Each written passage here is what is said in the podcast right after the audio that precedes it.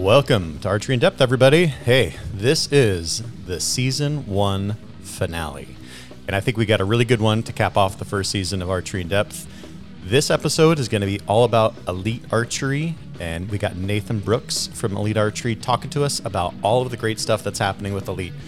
If you haven't been paying attention or you haven't been looking at Elite's line over the last couple of years, you're going to see some huge changes. The reason I wanted to do this episode and to talk to Nathan in particular is about all the new advancements that Elite has made over these last few years.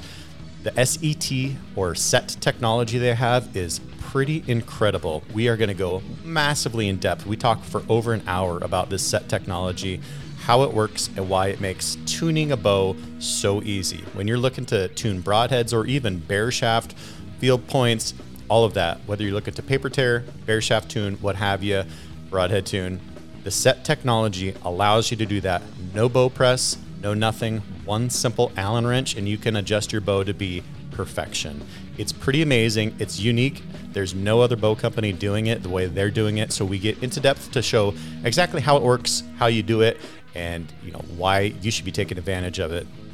We then talk about some of the other stuff that Elite's doing. We're talking about this new riser riser design that they've implemented, a little bit longer riser, a little bit more uh, parallel limb design. We go into a lot of in depth discussion about their new lines of bows that they're implementing that with.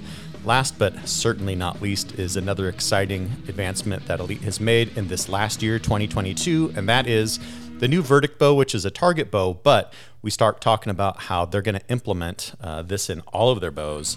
What is it? Well, it's micro adjustable let off. That's right. So instead of being stuck with the positions in a mod or something else that has you know, exactly 75%, 80, whatever, whatever the let off is uh, for what the manufacturer is sort of forcing upon you, you now get to decide what your let off is, and it is micro adjustable. So, like a single pound adjustment all the way through the gamut. It's pretty interesting stuff. It lets you really super tune a bow so that it fits you and your particularly shooting style exactly. We get into it. It's a great last episode. I hope you're getting ready for hunting season. I hope you want to listen to it, check it all out hey, if you like Archery in Depth and you want to hear some more stuff, some new episodes, all that other stuff, drop us a line on Instagram or Facebook. We're on all those socials. Give us a give us a shout out. Say, hey, I want to talk about this or listen about that and whatever. Maybe we'll make it happen next season. I'm your host, Marty Judnick. We're going to talk to Nathan Brooks from Elite. Here we go. Let's go. All right. We're here with Nathan Brooks from Elite. Nathan, what's happening, man? Good morning. Good morning. Yeah, uh, just waking up here in the old Central Time Zone, and uh, you know you're earlier than I am, so uh, you know I guess the, the, the coffee pot's on, right? Better believe it. The coffee pot's on. I'm just pretending we're up early to get hunting for, for hunting season. Uh, just pretending that I'm gonna get my body in, uh, you know, a way that it's gonna want to wake up this early, which I know it's not going to, but I could just pretend. It's good. It's good. Right. I, I, I hear the excitement level. You know, I mean, it's like you're you're saying, okay, man, this morning I got to get up and I I do this podcast with with Nathan, and that's supposed to be close to hunting, uh, and it's really not. Actually, it is. I'm really looking forward to this podcast because the new line of bows from Elite are great. I I love them a lot. I'm really interested in hearing more about the background of the technology. I was really excited to get up for this actually. So yeah, I uh, I love it. And speaking of, it's because Elite's introducing a lot of really interesting things on their bows these days. And so before we sort of get into the specific bows and all that stuff, some of the technology that's in all the Elites, I'd love to talk about, learn more about because it's super interesting. Number one, and number two, I think a lot of hunters don't understand how amazing it is and easy it is to help tune not just arrows but broadheads. Uh, the ability right. and the set system makes tuning broadheads probably the easiest you possibly can for any bow. I think. Yeah, I, I would agree. Um, you, you know, you look at all the other brands that are out there, and there's a lot of good bows. Mm-hmm. Um, you know, I'll be the first to say I'm every year when the new stuff comes out from every manufacturer, honestly, I'm really just kind of uh, foaming at the bits actually, just to just to go see all the new stuff, to see what kind of technology, see what people have been thinking about, and that that's what I really enjoy is is to see the the ideas that come to fruition. Um, and you know, a lot of times you just see stuff uh, maybe polished or refined a little bit, and, and you know, it's kind of a I, I call it a disappointment on my end, just because I see the lack of of uh, new technology or something new that comes to the table that's beneficial for hunters and target archers across the board. But mm-hmm. um, you know, when we're talking broadheads, uh, you know, really set technology started um, with with an issue that I was having with my wife's bow. Hmm. So we were struggling to get her her bow to tune because, as you're probably aware, um, when you take a, a light poundage bow and you put a solid limb system on it, like the Elite had on it uh, historically up until the what 2000 or 8, 18, 17, something like that on all the hunting models. Um, so when you when you take a solid limb system like she was shooting, she was shooting the Spirit, and we were getting she's left-handed and she was getting these right tears, and I needed to space her cam um, further to the to the right to get a little bit more cam lean. Mm-hmm. And when there's no more load pressure than what there is on such a lightweight poundage bow, I could space her cam 60 thousandths on the axle, and it wasn't really changing any of the lean on the cam at all. I mean, it was, but not very much. Just mm-hmm. wasn't significant. Where you take that on a 70 pound bow and move it 60 thousandths, you'll have a tremendous change in the, in the amount of lean because the load pressure is so much greater. And so, um, you know, I was just playing around with things, thinking I got to get this cam to lean more, and the only way I know to do it is to do it at the limb pocket um, because I've I've extended the amount of adjustment that I have between these limb tips, you know, to move that cam over, and it's only going to allow me to to lean it so far. So if I pull the rocker out of this bow that sets between the limb and the in the pocket, and I angle that, then that's that has to and that has to make that cam lean. Mm-hmm. Um, so so that's what I did. I, I pulled the pocket out and I hit it, and I, I cut off about five thousandths because I you know pulled out my mic and my caliper and you know, I'm checking it. I mic'd it out and, and realized that I moved it about five thousandths on that, put it back in the bow, and I got a significant change. And so I thought, hmm, well, let's let's try 10,000. Let's see what happens there. So I, I built one at ten, then I built one at fifteen, and uh, just started measuring the differences in what I was actually getting out of it and the amount of cam lean that it was inducing to her bow um, you know, I'm trying to measure the cam lean from about 10 inches from the axle. So basically, straight down the string, 10 inches. That was kind of my mark um, to to see how much lean it was inducing on the cam. You know, how much was it changing at 10 inches? You know, that straight line effect from the cam. Mm-hmm. And I mean, I got her bow to tune just super fast, and I thought, man, that that worked really slick. So my first thoughts was, well, how do I, how do we build this into the into a bow where we can, where we can make this marketable? Because I mean, obviously that works. Um, and then started thinking about the other effects. Okay, so how's that going to change alignment?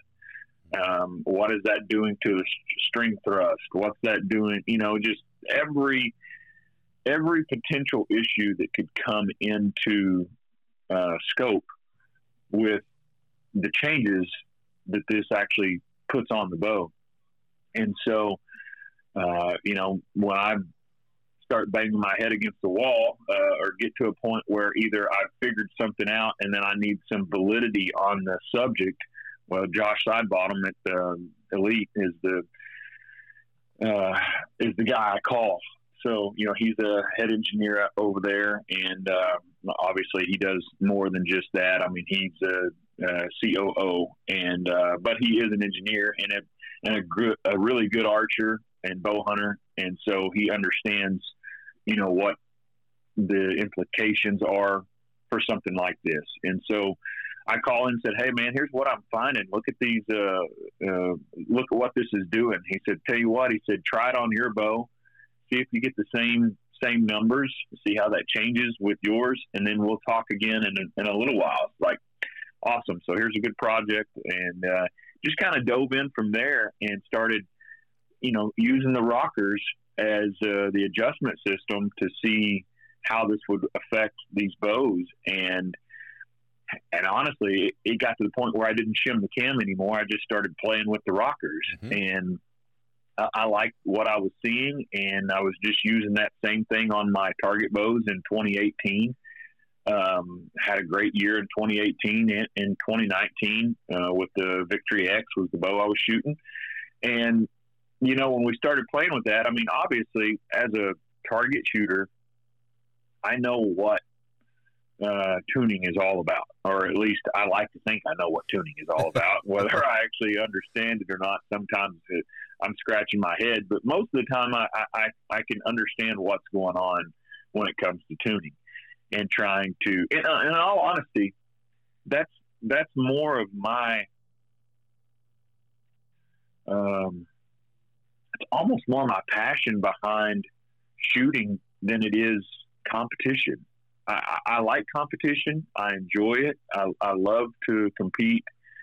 Uh, but I enjoy as much as anything about one of the things I enjoy about archery is is solving the problems. Mm-hmm. Um, and, and, maybe that's just because my head kind of works that way uh, when it comes to archery, and, and that's what I've always done ever since I was very young. Um, I got to say that one of the best things that my dad ever did for me, uh, which was tons of things, but one of the best things he ever did for me in archery was uh, he really allowed me to just tinker and play. And so when I was 13 years old, I had a bow press, and you know, heck, I I really worked a lot on bows, just trying to uh, trying to figure out how they worked and what I could do to make it shoot better for me. And uh, so definitely started in in archery with bow hunting, and then competition because Dad said I needed to be able to hit something before I went bow hunting. Right. And then so kind of got you know all those things just kind of went together, and then to uh, you know to to have been in archery almost my entire life. Well, I'm trying to think. I've never earned a dollar that wasn't, um, you know, as far as my job goes in my life, I've never had a job outside of some high school stuff that didn't pertain to archery at some point. Nice. Um, so, you know, I I worked, uh, I managed an archery shop for six years, uh, right out of high school, and then I was I was shooting competitively. And the reason why I didn't go to school beyond high school was because I was chasing that competitive shooting dream, basically and it was just too hard to do both. Mm-hmm. And then I went to work for Morrell Targets in 2000, fall of 2003. They're just five minutes from my house, and uh, I've always been affiliated or done something with the Morrell clan. Um, and so worked there a couple of years in sales and marketing, and then uh, opened my own string business in uh, 2006. And I did that all the way through 2015 is when I shut my business down, and then just went full time professional shooter from that point on. And, and uh, in twenty fall of 2016, I hired on with Elite to do well to be a shooter and also as a consultant. Mm-hmm. So that was really um, almost like a dream come true. Uh, I'm technically not an engineer by no means, um, and not even any stretch of the imagination. Uh, but at the same time, uh, engineers have to have an idea, and so and so that's uh, basically where I was coming from. Is you know I, I I don't want to say I'm the the think tank, but I like to be able to solve problems, and if I can solve problems uh, by creating a new way to uh, to make a mousetrap, basically, or you know, what's the newest, latest, greatest mousetrap? And that's kind of kind of what this is all about, you know. So, set technology was born right here, but um, it was developed in Vegas uh, with Josh, he and I had been talking about all these things, and so he liked what he was seeing and what he was hearing out of out of my uh, testing, and so we was at Vegas uh, shooting a tournament there. I forget what year that was. Maybe twenty. It was either twenty eighteen or nineteen. my memory's so bad, but but he said uh, he said let's uh, let's sit down and let's do a little design. And I'm like, sweet. So he pulls out his laptop, and dude, I mean, it, it was like watching an artist. You ever watch a Bob Ross uh, paint? Right. And you're just watching this thing come together, and it's like, man, how's he doing that? That looks so cool. And he he starts with this big blob, and then it just goes to something else, and the next thing you know, he's got this beautiful scenery. That was kind of like watching Josh um, design on um, his laptop. It was so cool just sitting there watching him put it all together. And and honestly, we had it designed in 30 minutes. Wow. And uh, I, I guess kind of like a you know a good song that uh, an artist might put together. Sometimes it just flows really easy, and boom, there it is. I don't know how much, you know, I've never really asked him this question. I don't know how much time he put into the thought process behind, um, you know, the idea that he had already. You know, if it was just something that that he thought of just then and there, or is that something he'd already been playing with? Honestly, I don't know the answer to that question, but he threw it together and I was looking at it. Of course, I was following everything he was doing, and then so the only thing that I basically added to the to the equation was we need to have a good solid lockdown there, and um, you know he figured out how to put it all together, and and then you know we go straight uh, to the development stage of that, and when he put it in the bows and started uh, testing I mean, he was just thrilled, and we were going to put this in a target bow. That was that was where this was going. It sure. wasn't going to a hunting bow. Mm-hmm.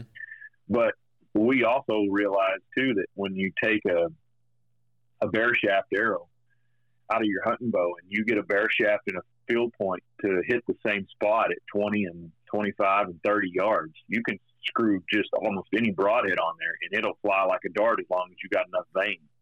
Yep. And so that was that was what we were doing with that target bow. And we put it all together. It's like, man, this is amazing. And we had developed, uh, had it in the target bow line ready to launch with the Rezult. But what we saw from that, Josh was just like, I had a, I had a hunting bow already designed for 2020, but I'm totally changing gears because this works so good. We've got to get this in our hunting bows.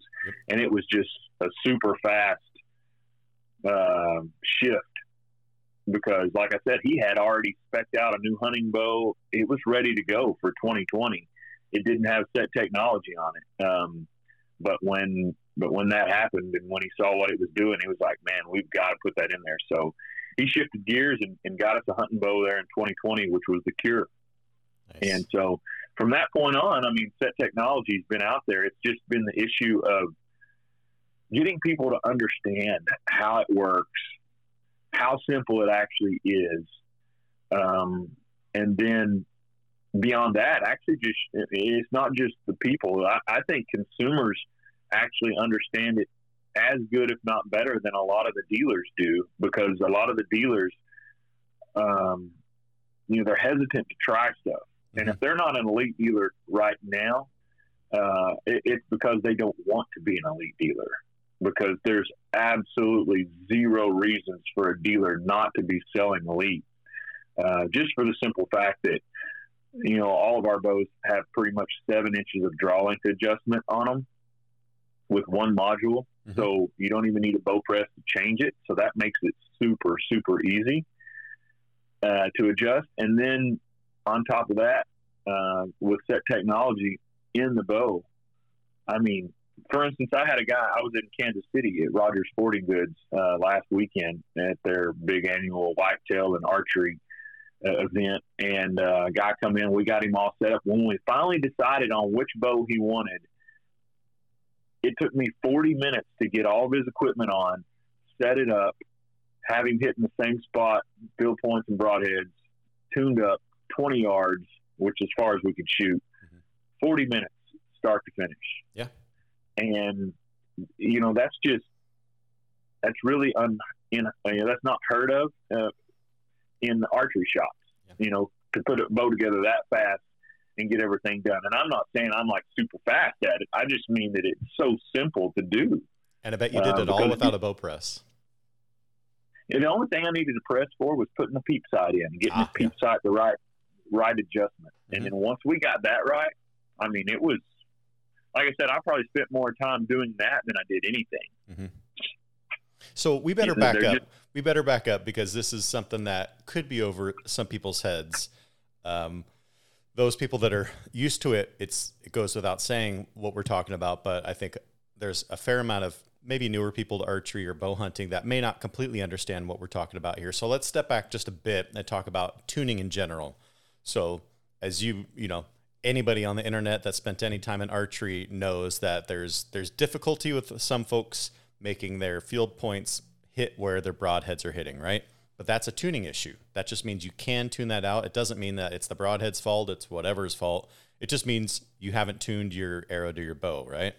And so there's a mechanism by which in the elites in this SET system that you can tune your bow to move the arrow and the impact of that arrow so what so your field tips are hitting where your broadheads are hitting, right?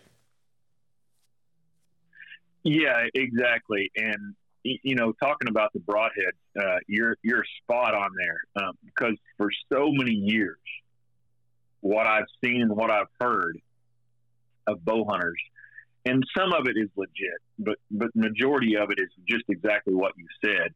Bow hunters will come into a shop and they'll say, "Man, I tried these X brand broadheads last mm-hmm. year." and they didn't hit anywhere close. But man, these other ones over here, they hit just like my field point. Right. And it really doesn't have that much to do with the broadhead as much as it is just with the tune. Now, mm-hmm. some broadheads are more aerodynamic. Um, they're and, and when I want to say when I'm talking about broadheads, for some reason I've always got in my mind a, uh, not a mechanical, right. but a fixed blade broadhead. Yep. And that's just what I've always got in my mind is a fixed blade. However, that being said, I've seen some bows so bad out of tune that even mechanical doesn't hit anywhere close. Mm-hmm. So, um, you know, you have that as well. but, you know, you take an open blade, um, basically you're throwing a knife on the end of an arrow with a fixed blade broadhead, especially uh, like a cut on contact, some of the longer, um, really uh, just medieval looking broadheads.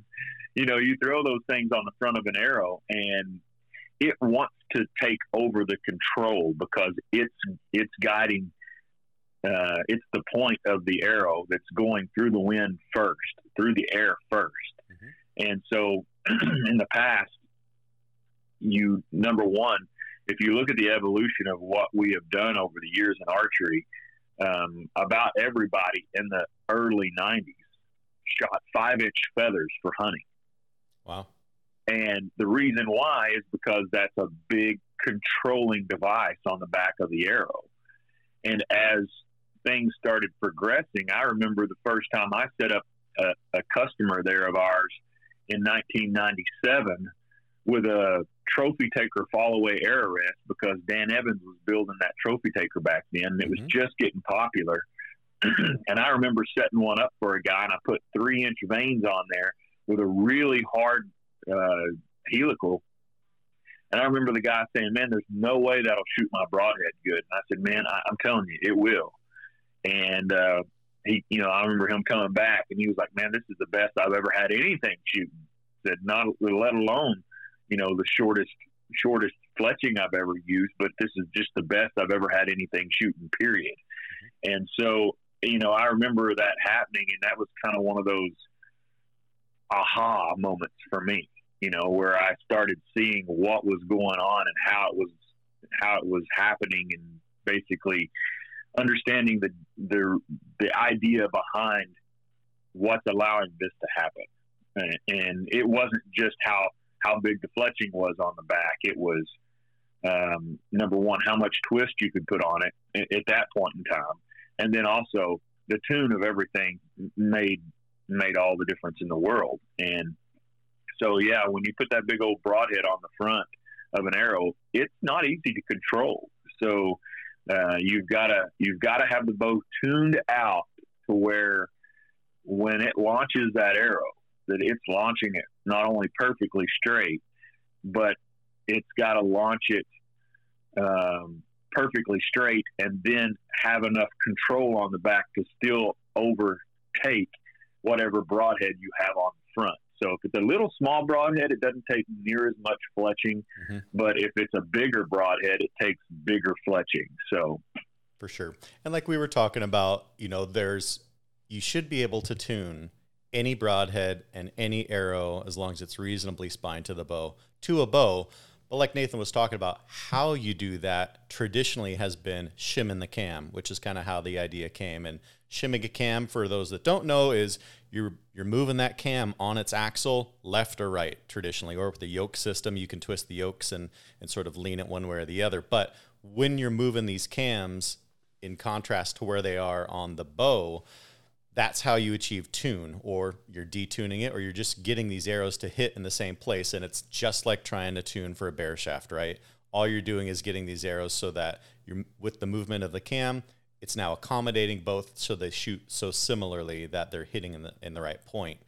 And I think what's really unique about Elite system, which is unlike every other, like Nathan's talking about, traditionally I'd say until this, the only way to tune the bow and to get that adjustment is you're moving those cams left and right with shims or various other systems, but the set is unique because you're not you're not really moving the cam on its axle, you're moving the limb pocket in front so the very front ends of the limbs that attach to the riser, that's what you're actually moving, correct?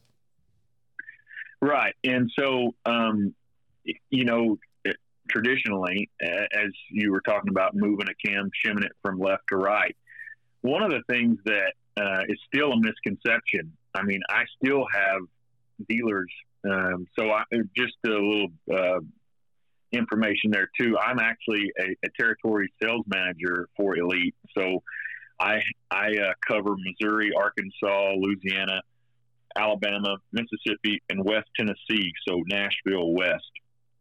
So I have five and a half states that I that I uh, cover for territory, and it's amazing to me how many times I go into an archery shop and a guy tells me straightforward that um, he doesn't like cam lean on his bow, and I'm thinking to myself, well, I, I understand what he means by that. He doesn't he doesn't want to see that cam leaning at all.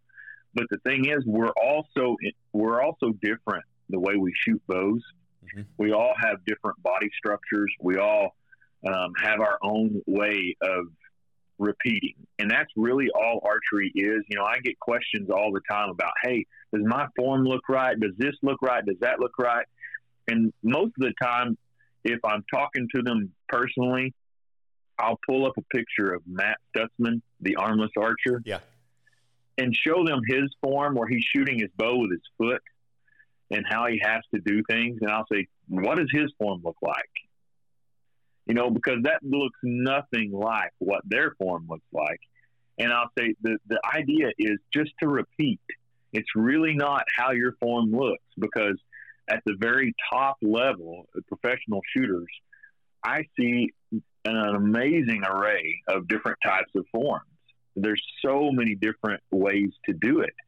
And we're also individualistic. We just need to find what we can do that is easiest for us to repeat the same thing over and over. So when you when you realize you're dealing with all kinds of different mechanisms that fire these bows, you have to have some adjustment in the bow to make it fire the arrow perfectly straight. So you take a guy that, that likes a lot of uh, side weight on his bow because maybe he puts a whole lot of twist into his grip mm-hmm. because of the way his form is. He might actually require, uh, with his bow, a lot of lean on a cam to actually straighten it out when that arrow comes out of the bow. So what's actually happening? The lean is at rest but what but what you're not seeing as a shooter is the dynamic function of of those cams and the strings and everything as it's actually happening during the shot. You know, dynamically, what is going on during the actual shot process. It's not so much what it looks like when it's at rest. Mm-hmm. but what's transpiring during that shot process. And so you go to high speed video, and typically, I mean, obviously, we can't do that for just everybody out there. Pull out a you know a high speed video camera and check it all out. But one of the things I've noticed is so at Elite, um, we have some pretty pretty well accomplished shooters uh, that work there, and Tommy Gomez is one of them. And Tommy is a you know professional 3D shooter, done extremely well over the years, and uh, we call him Right Tear Tommy uh, because everything he picks up, he shoots a right tear with it. Now we can tune it out, but if I shoot a bullet hole with my bow, I'll hand him mine, and he'll shoot a inch right tear with it. Sure. It's just that's just how he does it. Mm-hmm. And rarely do we ever find anybody that shoots a more right tear than what Tommy does. So you've got Tommy up there that can pull a, a bow out, and if he can tune it, and I can tune it, it's a very tunable system because we're so um, polar opposite when it comes to how we shoot. And so, so that's a really good gauge of of how uh, how much adjustment you need in a system for us when we're designing these bows to say, okay, how does how does it work for Tommy? How does it work for me? And when we find something that's almost perfect for both of us, I'm telling you, we have something that's amazing,ly stable mm-hmm. uh, because if, if it almost works for both of us, and I've never found anything that works for both of us perfectly, but if it's really close, then I mean, it, it it's really, really stable. And so, talking about going to high speed video, uh, it, it's really interesting to watch what's happening happening directly behind an archer when he's shooting, and you see the cam systems cycle, and they go up, and the strings start tracking in the cam, and then you see what's happening at brace height once it finally gets there, and it launches that arrow off that off that string. It's so cool because then, on, and pretty much only then, do you realize what you're looking for. Um, and the majority of the time, what it is, is that string is tracking perfectly up into that cam system for that archer when he's holding the bow at that at that brace height point. But it's a dynamic reaction of the system and not a static reaction. Mm-hmm.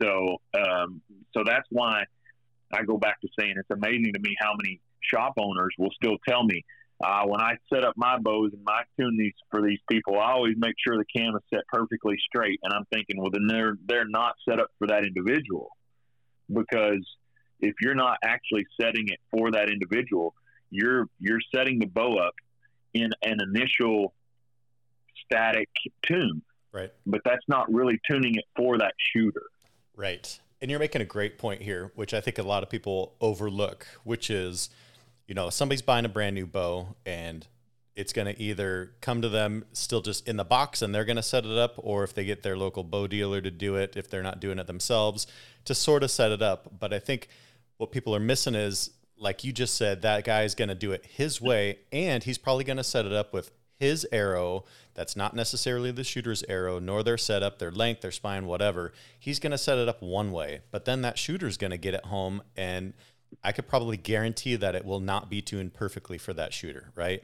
And so there's the opportunity to bring it home. And when you know what you're doing, this set technology allows you to tune that bow real quickly with one one tool, one Allen wrench, right? Five thirty seconds. Yep, that's your new bow press. Yep. and so talk us through that because I, I have an elite. I do it. I this is part of the reason I wanted to do the podcast because it is so unbelievably easy to tune. It's a whole world from any other bow. Not only do you not need a bow press to do what we're talking about and tuning it, it's a matter of seconds. It's a matter of seconds where other bows, you got to put them in a press, you got to pull, you know, top hats out or um, spacers out, whatever. You got to do a lot to do tuning to other bows, whereas the Elite, you can do it in seconds, no bow press, and it's immediate, and the the change is drastic you know, even just a little movement, if you can kind of walk us through the set procedure and what it's actually doing when you're moving that limb pocket, that'd be great. I think there's a lot of people that haven't physically done it. And if you could kind of walk us through how it's done, it's so simple, but it does such a huge thing for you and it's so easy. If you would mind telling people kind of how it works. Yeah. So um, uh, I'll start with uh, what I would do. Basically, I'll walk you through how how I set up a bow, um, utilizing set at its at its greatest value, and then you know when I actually engage with set. Mm-hmm. So basically, what I do is I set my bow up right from the start. Um, get everything, uh, get my knock, uh, my nock point, basically get it level. Uh, and, and, this is a hunting bow I'm talking about. Uh, so I, I, usually use a QAD arrow rest uh, that we that we have uh, that they make for us for our our bows, and so it locks up really nice. And I get everything level. I set my center shot around 13 16ths. Now I will say this: I'm not dead set at 13 16ths. Like I, it's not. I'm not saying I'll never touch the arrow rest again, mm-hmm. but that's typically where I start at 13 16ths. And so once I get everything set up, I go to the paper and I'll shoot for a bullet hole. And if I get a little bit left or a little bit right, I like to it, initially I like to move my arrow rest just a little bit because I don't. Uh, at that point in time, um, I'm taking for granted now that set is in the middle mm-hmm. at this point. And so I like to be able to have a lot of adjustment there with set if I if I can uh, before I actually start needing to use it. So uh, I'll I'll play with my arrow rest just a little bit. I mean, if I've got a major tear, uh, that would be something else I'd probably need to address. There's probably something else going on, but for the most part, I'll get a pretty good tear at that point. And so I'll fine tune that just a little bit with the arrow rest, make sure I get the height right because set is more of a a horizontal adjustment in what it does for your tuning. There's really no vertical adjustment in that. Mm-hmm. So, um, so I'll, I'll, get the make make sure I get the uh, the vertical tear as good as I possibly can. Usually bullet hole. So if I start off with a bullet hole at about six feet, I'll go ahead and step back to about 12 feet and make sure it's still shooting a good hole because at six feet you can get a perfect reaction. At 12 feet, sometimes what look perfect at six feet might have had just a slight tear in it and you didn't really realize it. And so you step back to 12 feet and it might be giving you just a little bit more of a directional tear. And so then you can make a finer adjustment at that point. And then, uh, so it, it, at that point, I would actually even use set at say 12 feet because it is starting to get into a fine adjustment at that point. And so on the side of the bow, there's a little sticker, a little call out sticker um, that will give you the direction to uh, to turn the drive screw. So there's a drive screw and there is a uh, a lockdown screw on set technology. And the drive screw is located on the side of the riser. it, uh, on the Envision, which is the the uh, 2022 flagship bow, it's actually on the bow sight side of the bow or the sight side of the bow, sight, uh, not the not the arrow rest or not the uh, arrow side of the bow. Um, but typically, I well, I call that the cable side, mm-hmm. um, the cable guard. So it, it's on that side of the bow, and the the sticker on there will tell you a clockwise adjustment is for a right turn, and a counterclockwise adjustment is for a left a left tear. Mm-hmm. And so um, so if I've shot through the paper and I'm at 12 feet and I get a left tear, and let's just say it's about oh, let's let's say it's a quarter inch. At 12 feet, I'll probably only move it about an eighth of a turn, an eighth of a turn top, an eighth of a turn bottom. I guess I need to back up and say I'll loosen up the lockdown screw 1st mm-hmm. Just crack it open. I don't really screw it, unscrew it way out. I just crack it open where it's just loose. And then I actually leave it loose until I'm done tuning because there's no reason to just keep cranking on it, tightening it back down, all that sort of stuff. Because when you lock that down, it actually doesn't do anything to the pocket. It's, I mean, everything's still stable. You're just, you're locking it down. So yeah, you just have this lock um, screw that sort of is just like on a release. It just stops your adjustment any further. But you're talking about just leave it unlocked while you're adjusting it. Right. Yeah. And so I, I leave that unlocked. I do about an eighth of a turn, and that would at, at 12 feet, that'll basically take care of that quarter inch right tear. Mm-hmm. And so then I step back to 20 yards, and I sight the bow in with a fletched arrow, uh, and then I shoot a, a bare shaft arrow, the same exact arrow, just no fletching on it. And I'll shoot those two arrows to see how each one hits in relation to each other. And if if it's a if the bare shaft arrow hits to the left or to the right, I can adjust that out with uh, using set. So if the bare shaft shoots to the left of the fletched arrow, that means that I'm actually getting a little bit of a right tear out of the bow or the a tail right mm-hmm. because what happens is that point comes out and it's actually going to the left just a little bit and the tail end of the arrow is to the right so it overcorrects and then it impacts to the left so so when I see that, I'll make that adjustment. And when you're starting to get, um, when you're when you're only a, an inch or so off, you can move just one end of the bow. You don't have to move both uh, at the exact same time because now you're talking about a super fine adjustment when you're only an inch or so off. So you can, uh, you know, I, at that point, I would I would turn for a right tear again probably an eighth of a turn, but I'd only do one end instead of both. And so that would probably straighten it out right there. And then your bare shaft and your fletched arrow would be hitting the same. So then what I would do is then I would actually go outside because I have an indoor range. I'm basically doing that inside. And I would go outside with a broadhead, and I typically go to 30 because once I get a bare shaft and a fletched arrow hitting the same at 20, I can guarantee you that my fixed blade broadhead is still going to impact the same spot at 20 yards. Yep. Now, it might not be close enough at 30 yards, but at 20, it's going to be close enough that I'm going to say, yeah, that's good. So I'm going to go to 30 yards. I got to back up. I don't have a 30 yard indoor range. So I'd go outside. And number one, make sure the wind ain't blowing because the wind and a fixed blade broadhead will give you all kinds of mixed results. Uh, so you definitely need a really nice calm day to do that outside.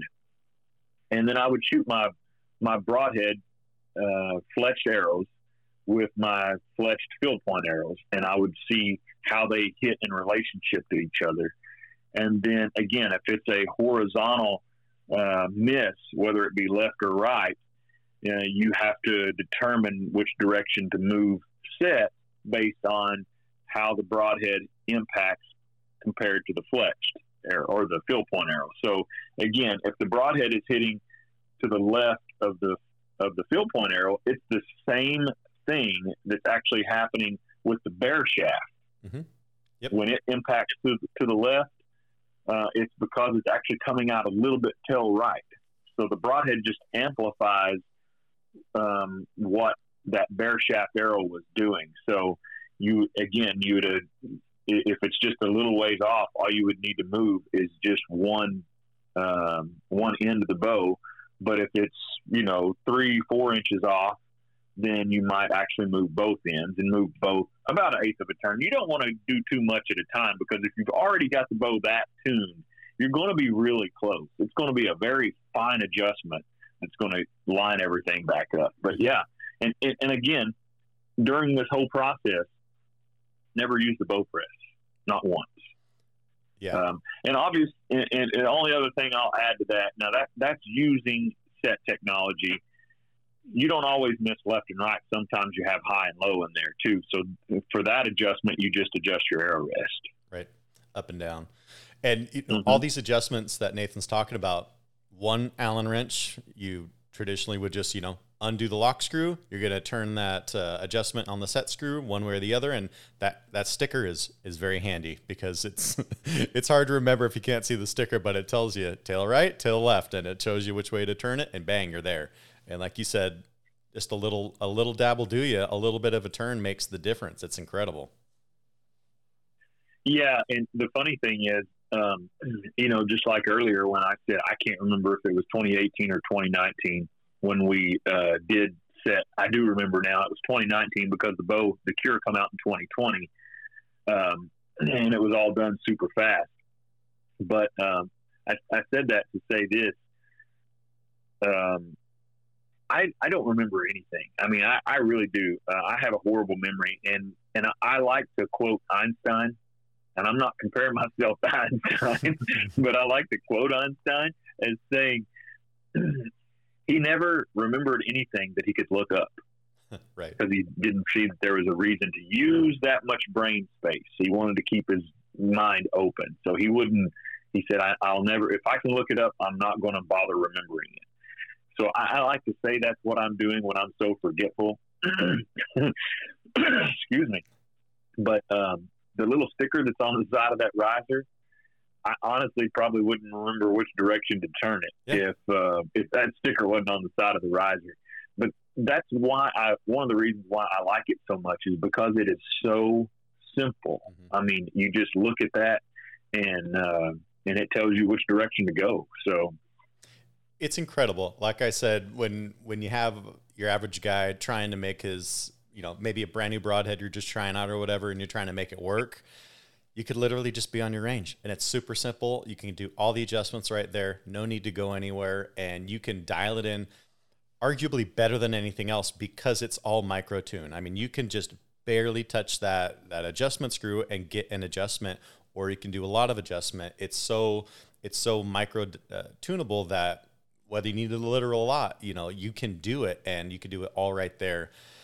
I think it's something that more people should look at and at least try because the ability to get that dialed in and perfect is right at your fingertips, and nobody else really offers that. Right. it, it is a proprietary um, technology. I mean, that, that is ours. It, it, you know, it's a patented design that that um, only we own, and we haven't licensed it to anyone else. Um, and so you were asking, uh, one of the things you asked earlier was to tell people what actually is happening when you're moving that. So I didn't explain that. So the pocket is basically made up of, of two points of contact. So you have the front of the limb that historically that's where everyone adjusts your your poundage um, because you have a limb bolt that screws into the riser and typically there is either a plate or some sort of capturing system that goes over the top of the limb. The limb bolt um, holds down in place, and when you crank it in or crank it out, it makes the it tightens the limb up on its pivot. So the limb, the second point of contact is the pivot, and by pivot, I'm actually talking about a um, a, a, a actual hinge point where where when you crank on that pocket, um, obviously you have the resistance from the string and cable that's holding the uh, opposite end of that limb. So that's the that's the tipping point down here. And basically, this system works like a teeter totter. Um, so the bigger the guy is on the teeter totter, uh, the harder it is on the other end before that to uh, to go back down. So so that's basically what you're doing when you're when you're cranking poundage down. You're making it more difficult on the opposite end because it's locked in place. You're making it more difficult for you to pull that back because it's really ramping up the, the tension there. So so that's your pivot point, and it's pivoting like like I said, like a teeter totter. Um, now, if you that's only one axis or one direction of movement um, where that's where that's rocking. And I was calling that a rocker before because that's exactly what it does. Um, when you when you draw the bow, that the, there's a part under under the limb where it literally has to rock and move slightly like a rocker would, and it's curved just like the the uh, you know a rocker on a on a chair. If it's got rockers on it, then it's a rocking chair. And so this is doing the same thing, but the direction that set actually adjusts is the the horizontal plane. So if the limb tip is um, 90 degrees or it's flat, it's perfectly level on a horizontal plane and at that rocking point, if you adjust that uh, where it, instead of uh, rocking back and forth, if you go side to side, and pivot that pocket right there. Then you're going to change the plane of that limb tip. So that limb tip will uh, gain a degree one way or the other, two or three degrees one way or the other. So basically, what happened is you've got the base of the pocket, the first point of contact where the limb bolt's at, it stays the same. It's a constant, level, perfectly flat plane. But the second point of contact where the rocking is actually done, set technology, what it does is it actually um, makes the the the plane that's at. I'm trying to make this.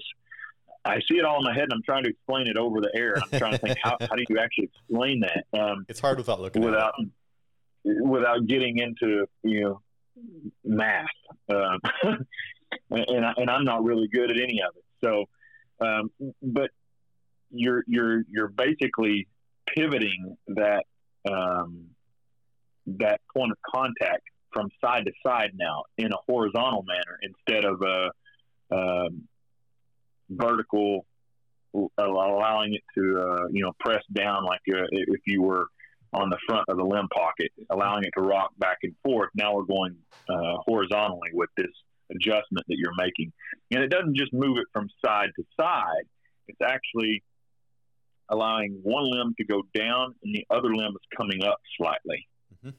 And it doesn't take much to induce uh, that uh, limb tip plane uh, to make the cam lean one direction or the other. Yeah. So your your limb tip, uh, basically, what you're doing is you're you're raising one limb and lowering the other. That's the easiest, most simple explanation of what it's actually doing. Is it's raising one limb and lowering the other, but it's not quite doing it um, just individually as it is together. You know, you move down, you move up, you move up, you move down from side to side. So, and that's what's inducing the cam lean. Yes. Okay, that makes sense. So visually, if you if you think like uh, all of us used to be like in the pool and you do leg kicks and you just have you know you're sitting on your butt and you're just kicking your legs up and down. That's sort of what the limbs are doing. Like one's but very micro level. One's kind of going up, one's kind of going down. Yeah. Perfect. Yeah. There you go. I got that. I mean, you explained that to a T. I got that good. Perfect. well, it it works, and is that I think that's the other kind of bottom line is it works. So instead of kind of spending a fair amount of time dealing, moving cams left and right, and all that, this technology lets you do that adjustment that way, and and man, it's it's significant and it's it's it's excellent. And whether you're looking to tune bare shaft, paper tear, broadheads, it does all of that, and it's all the same kind of adjustment. It's crazy. This episode of Archery in Depth is brought to you by X-Focus 365, the U.S. maker of premium archery lenses.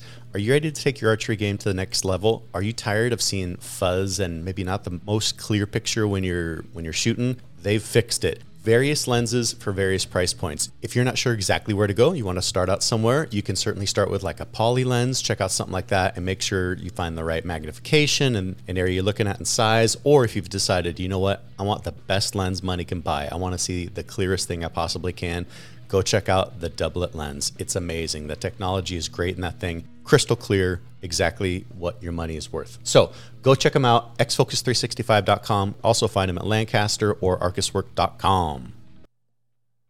For sure. Um, you, you know, the thing about that, all of that is too, is it's a, I mean, we we say it over and over and over, uh, but it's the it's the most simplest way to do it. I mean, there there are other ways to do it, um, and I, I, mean, I'll just say straightforward. Uh, Bowtech deadlock cam system is a nice way of adjusting cam lean as well. The problem is, is you're only limited to how much space you have up there to adjust from side to side. So it's kind of like doing um, uh, lim- it's kind of like using spacers mm-hmm. uh, without having to go to the bow press to do it, which is a really nice system. But you're just limited in how much adjustment you have from side to side um, because the system can only work so far. Right. Whereas, I mean, uh, ours has that too. We only have a limited range. I mean, obviously, it's not an infinite amount of adjustment on ours, but you get more range of motion in our system and, and in all honesty, too, you could you could actually space the cam on the axle still if you wanted. Yeah. So so let's say you maxed set technology out one direction. If you wanted to, you could actually go to a bow press and you could um, go ahead and move spacers to where you already have an initial lean a certain direction, and that would allow you to move set back to the middle, and then you would have the ability to move it from there. So there is there's you still have the option of actually spacing the cam. So I, I, I do get that question from time to time. You know, hey, can I still space my cam? Well, of certain sort, um, absolutely, certainly you can. It's uh, it still has spacings on the axle. There's still spacers up there, so you can go. You know, if you want to induce it a little bit to begin with, you can do it that way, and then you have a, a full range of of motion with set rather than just whatever you start with. Yeah. I also found tinkering around, you could get a lot more adjustment, or if you're maxing out one direction or the other with the cable guard and moving that cable guard around. Yeah. You know, uh, so there's a, a good point, too. So, as I was talking about earlier with my wife's bow and it being very lightweight poundage, when you move the the cables over to allow for, you know, let's just say the bow's sitting there without a cable slide on it. And when you grab those cables and you pull them over to the right to allow an arrow to shoot off of the bow, because you got to have that uh, arrow clearance, fletching clearance. So when you do that, all of a sudden everything on the bow actually leans to the right if it's a right-handed bow, mm-hmm. uh, because you have pulled you pulled to the right with those cables, and now so the balance the balance of pressure or the load balance that's on those cables has been moved over. So now everything is wanting to move over. So you have torque already induced on the bow to begin with. So you have to take that into consideration too. So one of the things that that set does is it allows you because every system is different. Um, so, like with my wife's bow, there's not much cable load pressure that's actually being pulled over to the right. So it's not going to make that load very much. Mm-hmm. Um, so that lean is not going to move very fast. So where, you know, uh, I know you mentioned at one point, like you like 75 pounds. Uh, you're a Western hunter and you like more weight. So one of the things that, that you're going to see when you pull your cables over to the right is you're going to see a very heavy, heavily induced load to the right on your bow, which kind of almost causes the riser to turn, mm-hmm. basically, yep. um, rotationally. And so, you know, you take that exact same bow and you make it a 40 pound peak weight or a 50 pound peak weight, it doesn't act anywhere near the same that yours does at 75 pounds. Right. So that's another issue that you deal with uh, when you're designing product is you're constantly having to hit the extremes. You got to make sure that you're you're adjusting and you're tu- you're able to tune for the extremes of what you're offering. And so that's a that's not as easy as everybody thinks it is, um, because you know a 75 pound bow with our system on it, I'm just going to rough a number in there, I'm going to say each cable probably has 300 pounds of load on it at full draw. Sure, at least. So, um, and and that's that's not bad at all considering um, single cam systems years ago, or even hybrid cam systems. Your bus cable would be over 400 pounds of load pressure. That's one of the reasons why bus cables on single cam bows get chewed up really fast, is because they got so much pressure on them. Um, and one of the nice things about a, a binary cam system or a two cam design, which a binary and two cam are totally different, but they do balance the the cable load between each cable, and that really helps on um, having a system that doesn't change on you. You know, because if it does, it's probably doing it to the it does it exactly the same to each cable. You know, because they're they're balanced. Let's uh, let's talk about some of the other technology that's in these bows that I, I have found interesting for sure. So most bows that I'm seeing uh, in the Elite line can come with two different uh, modules, right? We got the performance set, which I think are typically silver, and then I think it's, called a smooth set. Uh, there might be another word for it, but your black set. Can you tell us a little bit about the difference between the two and how the two are different and work? Yeah, so you've got um, on the ASIM TriTrack cam system, which is what has been on the Kure and the Rezult since 2020. All of our flagship bows have had the ASIM TriTrack cam. So 2021, 22 model bows will all have that. And that cam system actually has three different mods available for it. So you have the standard mod, which is black, uh, which we're now calling smooth for 2023. Um, but oh, I'm jumping ahead of myself here. But 2021 and 22 models, you've got the standard mod, which is black. You've got a performance mod, which is gray and dark gray. And then you have a 75% mod that's kind of a white or even a light gray color. Hmm. And um, the 75% mod is confusing for a lot of people. Uh, and it shouldn't be, but but it is because they see the range of adjustment that you have on the standard and the performance mod, and it goes from 70 to 90 percent. Okay, and another confusing thing about that for a lot of people is if if your adjustment system goes from 70 to 90 percent let off, and the way we do it on our mod systems is we have uh, uh, basically a foot. I'm going to call it an adjustable foot mm-hmm. on the end of our module that has a, a set screw on, on it, a a T15 set screw. And in that uh, foot, you've got a slot. And that slot has four different positions for that T15 set screw to lock down in. And in those four positions, you adjust the let off from high let off to low let off. Well, if you're thinking that that's 70 to 90 percent, and we say it's five percent every adjustment, that doesn't the math doesn't add up. Right. So, um, basically, what this is is the cam systems. It, it's really not five percent per adjustment. It's it's more like three and a half or four, something like that. And so, um, ninety percent on this cam system is actually seen at the short draw length side. So this this module also has seven inches of draw length adjustment in it, and it, you can imagine from uh, 23 to 30 inch draw length. It, that's really difficult to design a system that performs exactly the same. Right. I mean, exactly the same, all the way through seven inches of draw length. So, really, what happens with this with this cam system is you have about 15% adjustment in the cam system, not 20. But the thing is, it actually does do 90% and it does do 70%, but at it at its extremes.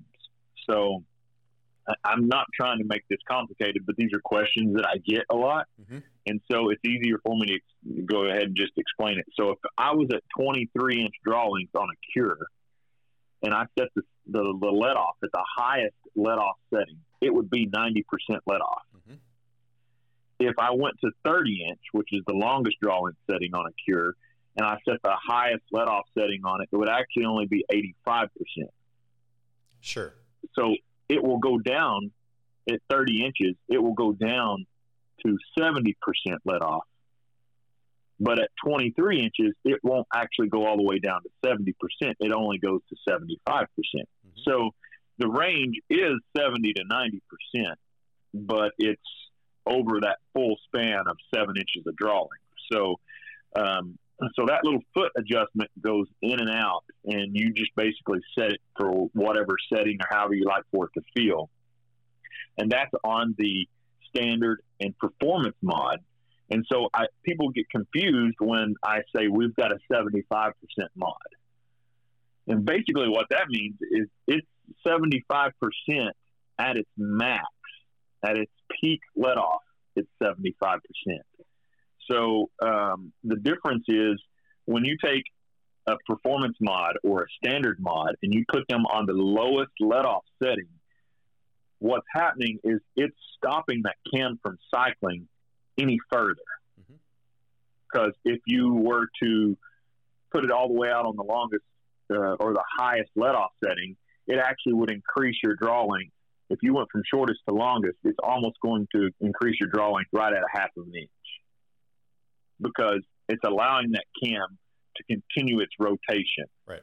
And then if you put it on the short side, it's stopping the cam's rotation. So that's why it holds more weight. The problem is for most people on the very shortest setting is it gets kind of edgy or snappy, like it's ready to go um, because it's just shortening that cycle. So there's very little dwell zone at full draw or a valley at full draw. It's just not really there on the short side. Yeah. So the 75% mod was designed to have a good long dwell zone or valley at 75%.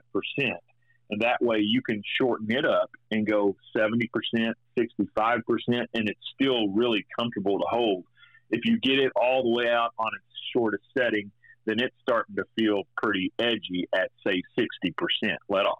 Mm-hmm. So um, there's a there's a, and there's a huge arrangement of that too, Marty. Because when you when you talk about um, these three different mods, it makes the bow feel totally different. So if you don't, the one thing I tell a lot of people, is like um, I'm sure they probably say it for Montana. If you don't like the weather, just wait five minutes; it'll change. Right. Um, so the same kind of thing goes with these bows. Almost it's like if you don't like the way the bow feels, change the mod. It feels totally different when you change the mod. Mm-hmm. So you're not really stuck with the way the bow feels you can customize this to make it feel how you want because we've got those three different modules with so many different settings on it that that you can customize it to make it feel how you want. And then on top of that, these mods have quarter inch draw length adjustments on them. So that's something also that in the past we haven't seen well, really hardly any of. I mean, there have been bows out there in the past that have quarter inch draw length adjustments on, but they're very, very few. The nice thing about it is, again, with this cam system, you don't have to use a bow press. So let's say that you get the bow set up and you really like how it feels at full draw. I mean, you absolutely love it. It's just got such a wonderful valley and it feels really good. But that draw length feels just a little bit long. Maybe a quarter inch shorter would be better. It's really simple. It's two screws, maybe three, depends on your draw length and where your setting's at. But you basically have uh, a couple of screws that you have to pull out of the mod, or one you have to loosen, the other one you have to pull out, right. and then you rotate the mod up to the next hole, and you're a quarter inch shorter, and then you can try the bow right there. Again, you never had to take it to the bow press. You don't have to take this to an archery shop to make that adjustment. It's really, really simple. You just have to have a Torx uh, T20 and T15 wrench. Now, uh, are the are the differences in these mods? Will you feel it in the draw cycle as well, or is this more of a let off difference between them all? No, you definitely feel the, the difference in the in the draw cycle. So the performance mod is the fastest, and obviously the name says it itself, performance, right? So I mean, you're looking for the most performance you can get out of the cam system and you don't get something for nothing. If we've learned anything over the past uh, 20 years of building bows, is you don't get something for nothing. so if you're going to have to exert a lot of energy to pull a bow back, then you need to get the maximum out of it, the maximum speed.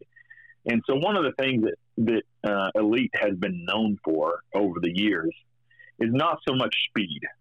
Uh, they're known for smooth and shootability, easy draw cycles, and easy to shoot. What do we lose by having such a smooth draw cycle and the ease of ability? You lose a little bit of speed. Yep. Our bows are historically not super fast, but they're super easy to shoot and they're very accurate. And, and so that's that's what I actually think needs to be the focus, and that's actually been the focus of of our company's um, foresight and uh, and we we really just want to make bows shootable and tunable for people, make it easy. Um, now that being said, uh, we're we're pushing the envelope with uh, some of the new products, uh, and still they're not going to set speed records. Uh, these these aren't bows that again they're they're pushing the speed record. We're we're not going to get into that because we don't feel that that's worth messing with.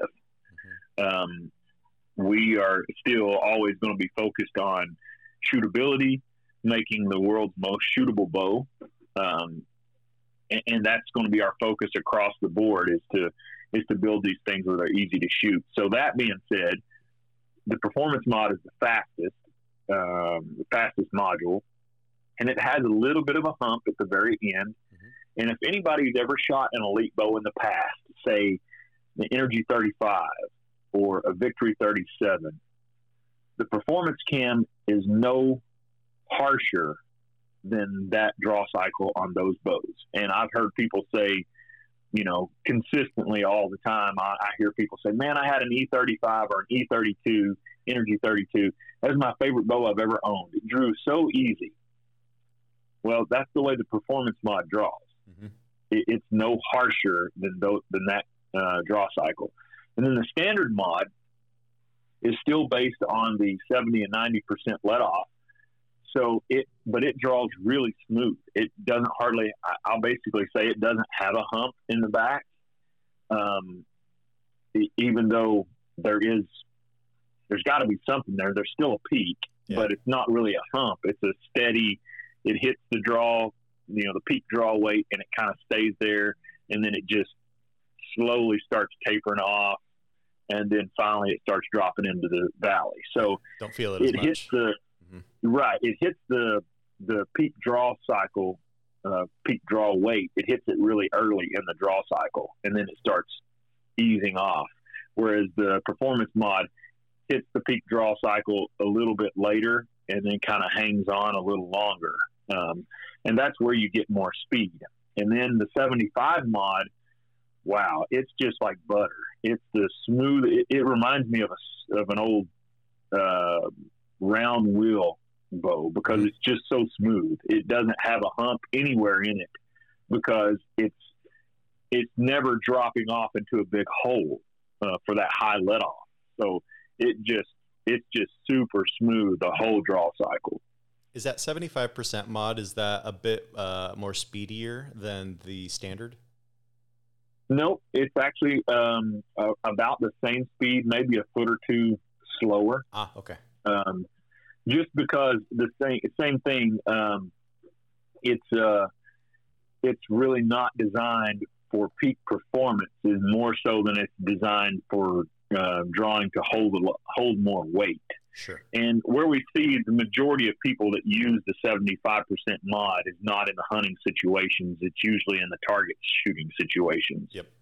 Um, and it's mainly just because they're looking for uh, that higher holding weight to kind of clean up the shot, and it helps with nerves. Anytime you get a little jittery, mm-hmm. uh, the high let off can be a deterrent there. It'll, it'll keep you honest. it'll keep you yeah. honest for sure.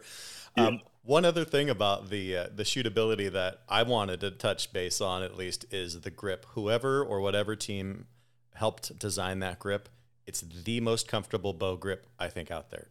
It's it's strange to to think about because there's no fancy like rubber guys grip or anything. I it's machined into the riser, but it's the most comfortable grip there is. I think by far. Yeah, that's the, the again a collaboration of a lot of guys.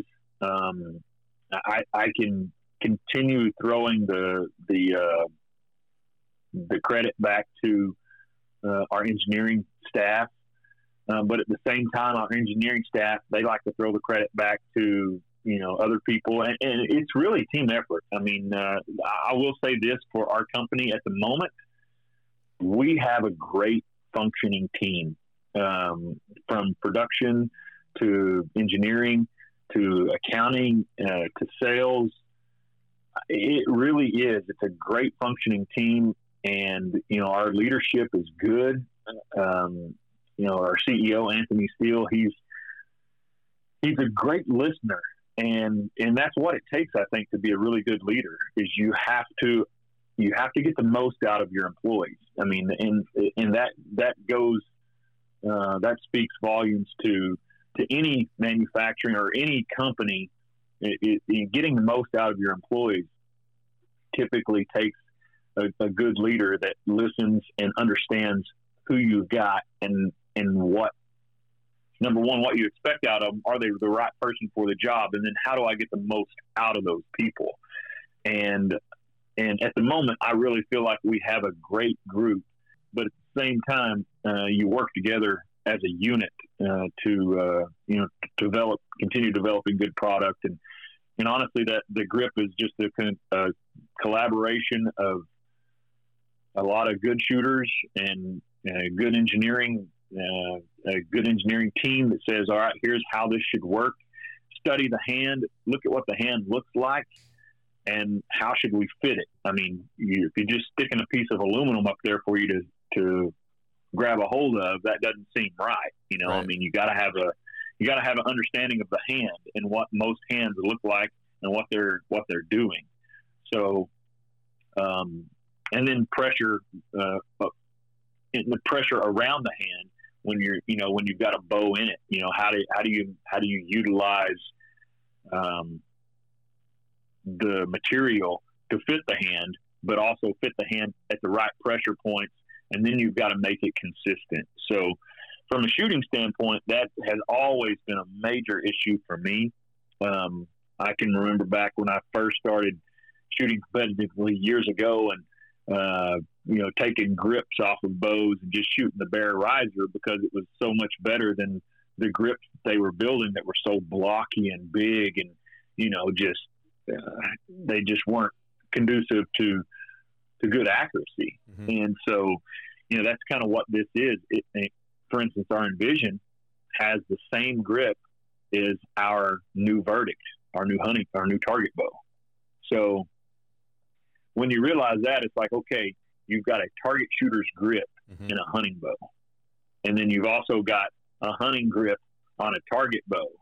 So, wow, you know, we're really, you're, you're paying attention across the board as to what makes these things work. It's not so much about what's comfortable or what's this or what's that. It's what works, yep. what's right. And, you know, you try and find the most repeatable thing you possibly can. They work. They work. One of the other uh, options I wanted to talk to you about, which I have found more and more interesting, is the limb stops and the features to put on limb stops instead of cable stops. And then, which I only recently found out, you also offer some O rings that you could put on the limb stops. And if you could talk a little bit about how that can make a difference for what you're feeling with a limb stop. Yeah. So, um, again, trying to cater to all the different shooters. Um, if you are a fan of Elite and you've been shooting Elite a long time, you understand what a limb stop does. Right. You understand how a limb stop feels. It is a wall that you can't pull past.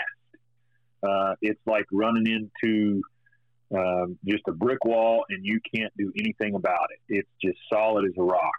And it gives you an exact point of uh, reference where you're pulling back to. And there's, I mean, there's just there's nothing you can do with it you when you hit the wall. And historically, uh, elites have had high let off, about ninety percent. And so I think that that's actually a really good thing for a ninety percent let off bow to have a really really hard limb stop feel. So um, one of the drawbacks to the older elites was when you put it in a bow press, you typically had to take the uh, the draw stop off mm-hmm. in order to put it in the press um, because the little fingers that press the end of the limbs uh, can't get in there because of that limb stop. So if you take that limb stop off and then you forget to put it back in the cam and you draw the bow back, the cam would literally lock up at full draw. So that was a really, really bad thing. Uh, so one of the things that we did when we started designing these bows moving forward from you know, several years ago was we, we got to make these bows to where number one, they don't do that. So if we design the bow to where it has a cable stop on it, then it can't do that. because it's in the mod system where it will you, can go back and forth to the press, no issues whatsoever at all with pressing it and having a cable stop. But we also want to give that that elite feel uh, with the limb stop option because a lot of people like that, and you know our our elite customers and fans they've they've been used to that, so that's what we wanted to do. And so you can put the limb stop onto the cable stop onto the foot that adjusts um, on that module. And when you draw the bow back, we have a, uh, a landing pad basically that's on the limb. So the, the cable stop um, is kind of out of it's out of the uh, out of the equation. I mean, it, the cable stop is still working uh, because that's what the limb stop is attached to. Yeah, the limb stop but just hits it first, back, right? Yeah, the limb stop hits first before the cable stop. Mm-hmm.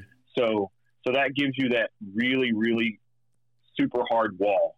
And so, um, the cool thing is, if you've seen the new verdict, um, kind of divulging some information here, but mm-hmm. I'm going to do it because it's it's coming. It, anybody that has seen our new verdict, which is a target bow, we have a new cam on there called the SPX cam. So we've also got new mods.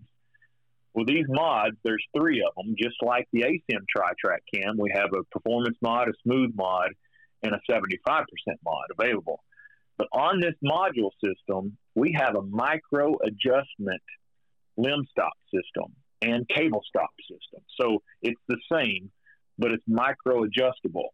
And so what that does for the shooter is before on the uh, ASIM tri-track, cam system, we the, the mod is actually called a Versa mod. Mm-hmm. So on the Versa mod, we had that foot that was adjustable, but it had four positions that it, that foot could actually be in. So now um, if you want to micro adjust your stop and you only want to move it and get a, a pound of holding weight more, you can easily just adjust it micro adjustment and get one pound. Um, instead of having to go all the way from one position to the next position to the next position, you had to learn to shoot it in those positions. Uh, so this really elevates the ability to customize the feel and and get it exactly where you want it. And also, what it does, it helps you synchronize your your cams also. So yeah. let's say you're you're trying to adjust let off or not let off, but you're trying to adjust and you have adjusted the foot on the ASIM uh, tri-track cam. You've adjusted the the Versamod's foot, and your timing is slightly off. So you need to put a twist in one of the cables to get the timing to hit exactly the same both top and bottom. Well, the cool thing about this system is with this micro adjustability is if your timing is tech, technically it can be off. When I say off, I'm using air quotes here, but timing on this cam system is really nothing more than having your cams synced to where top and bottom stops hit equally. And so if you need to move one just slightly to make the the the uh, cam stop or the cable stop touch or the limb stop, either either way you got it set up, you can just move one just slightly and get it all perfect, where you don't have to put it in the press and adjust the the um, the length of the cables. So that technology is coming to you in 23. Okay, so you've let the cat out of the bag. This is something I wanted to talk to you a lot about, even though we spent a lot of time on the set system. But this new SPX cam design for the um, Verdict, which is the target bow, I'm going to assume you guys are going to probably implement it in a lot more bows because I, I don't think I've ever seen it in any other bow, but it's basically a micro adjustable let off, right? You're you're able to move that let off in really fine increments instead of the set, you know, screws in one spot where it's going to be that and that's all you get. Now you're now you're able to adjust it by by the pound. Is that right? I mean, you could you could literally do a half pound, quarter pound. I mean, if you want to move it just ever so slightly, it's micro adjustable. So I mean, you can. It's really um, just how much do you want to change it. And the one thing about that system is, in any of these systems, that you have to understand too, is that uh, if you're wanting more holding weight, um, by changing your your your let off system, where it's whether it be micro adjustable or you're going from you know like the ASIM TriTrack cam um, on the Versamod there, where you adjust it from one setting to the next.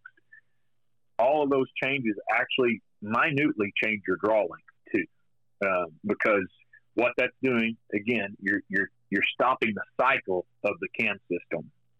So so that you're either stopping it or you know if you're wanting more let off, you're going the opposite direction. So you're you're you're allowing it to go further uh, in the draw cycle. So all those all those changes make a tiny little bit difference in the let off or in the draw length.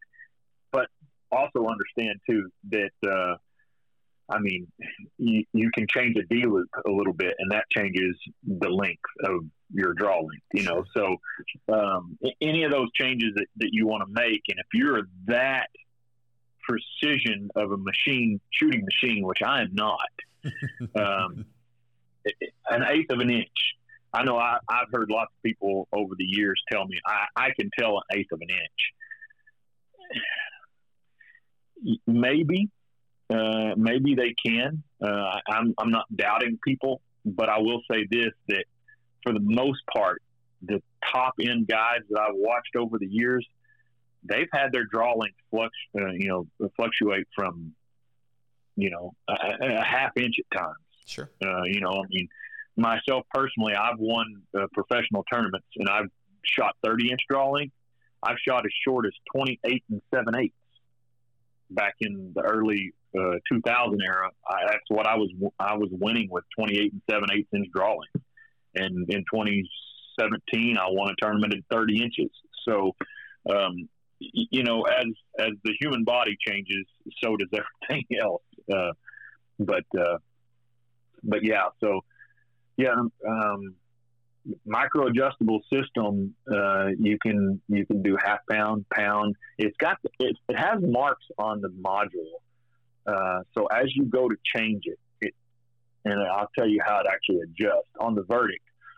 You have a lockdown screw, and then you have again, I'll call it a drive screw. Uh, it's more like a gear, mm-hmm. but um, you the lockdown screw, you do nothing more than just crack it open. Same sort of thing, just loosen it up just a little bit, and then the same Allen head, which I forget what size that is, but the same Allen screw fits the the, the drive gear, so you're able to just put the same Allen wrench in there, and if you want to move it just ever so slightly, you can just micro adjust a little ways and then lock it right back down again.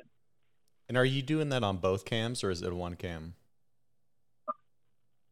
Well, that would just dep- just depend, I, I, guess, on your timing. Um, but the way I would do that is I would I would move both, and then I would put it in my uh, draw board and make sure that the timing is still exact. And then if it was off just a little bit, I would um, adjust whichever one was just slightly off to where it's hitting the cable at the same time at full draw. And what's what's the range of adjustment for this? Because you know, again, this is this is pretty new, brand new on the verdict, and I've never seen it before. But what's the range of adjustment that you can move that uh, adjustment screw between? So it's it's really similar in range of motion uh, to the the Versamod, the original Versamod, other than you know, this is micro adjustable. Mm-hmm. Um, the other one was adjustable 70 to 90%. But like I said, on the low end is where you get 90%. On the high end of the draw cycle is where you get the, the, the lowest uh, let off. So this is kind of the same thing, 70 to 90%. Um, so it would give you those same same basic options the way the cam system works. Gotcha. But the the big difference is for everybody that'll hopefully look this up is the micro attunability of it again instead of having these predefined holes that you're putting your your stop into you can turn this little gear as little or as much as you want and you can feel just you know the ever so slightest difference in holding weight and it'll affect your draw length a little bit but you know you're talking if you want 81% let off if you want 83% let off you can kind of achieve that now yeah Yeah, and um, I, I'm I'm with you. I don't know of any other system on the market that has micro adjustability. Um, and again, you know that's I, am proud of our team, so I'm going to boast a little bit. Mm-hmm. Um, that's that's what we're trying to do. That's the stuff we're trying to do year in year out. Is bring something new to the market because as we as I stated kind of in the beginning of this call, um, you know, I, am always waiting for the new bows to come, everybody's new model, because I want to see what they're thinking. You know, where where are they at? You know, what what's their what's their process? Are they just trying to, you know, polish up the same old pig, right. or, or or are they uh, or are they actually thinking and trying to bring something new to the market? And it's not easy. Uh, I, I, don't mean that uh, disrespectfully to any company because it's not easy to bring something new to market. And honestly, a lot of these ideas that everybody has, um, they're really not new. They're just a better design on an old idea. So, or maybe this old idea came to market years and years and years ago, but it was so rough that it just wasn't accepted or it wasn't appreciated because the technology may not have been there to really feel the difference. For instance, right. um, you know, we can go back to the the Bear Delta V, and I don't remember what year that was, but it was a uh, gosh, long time ago. Uh, what was that? Late eight or late seventies or early eighties, maybe. Then it had string stops on it. Um, but when it was shot, it was such an abrasive system. I don't know that anybody could tell that it had that the string stops were doing anything, let alone if, if you took the string stops off. Um, I mean, it would have probably blew the strings up because the way the bow worked. Yeah. But um, it had to have them on there.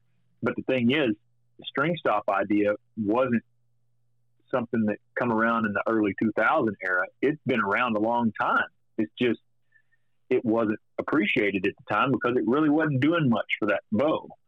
Um, same thing with the single cam design. Um, when Matt McPherson got it going heavily in the early '90s and through the through mid and late '90s, and just ran with it.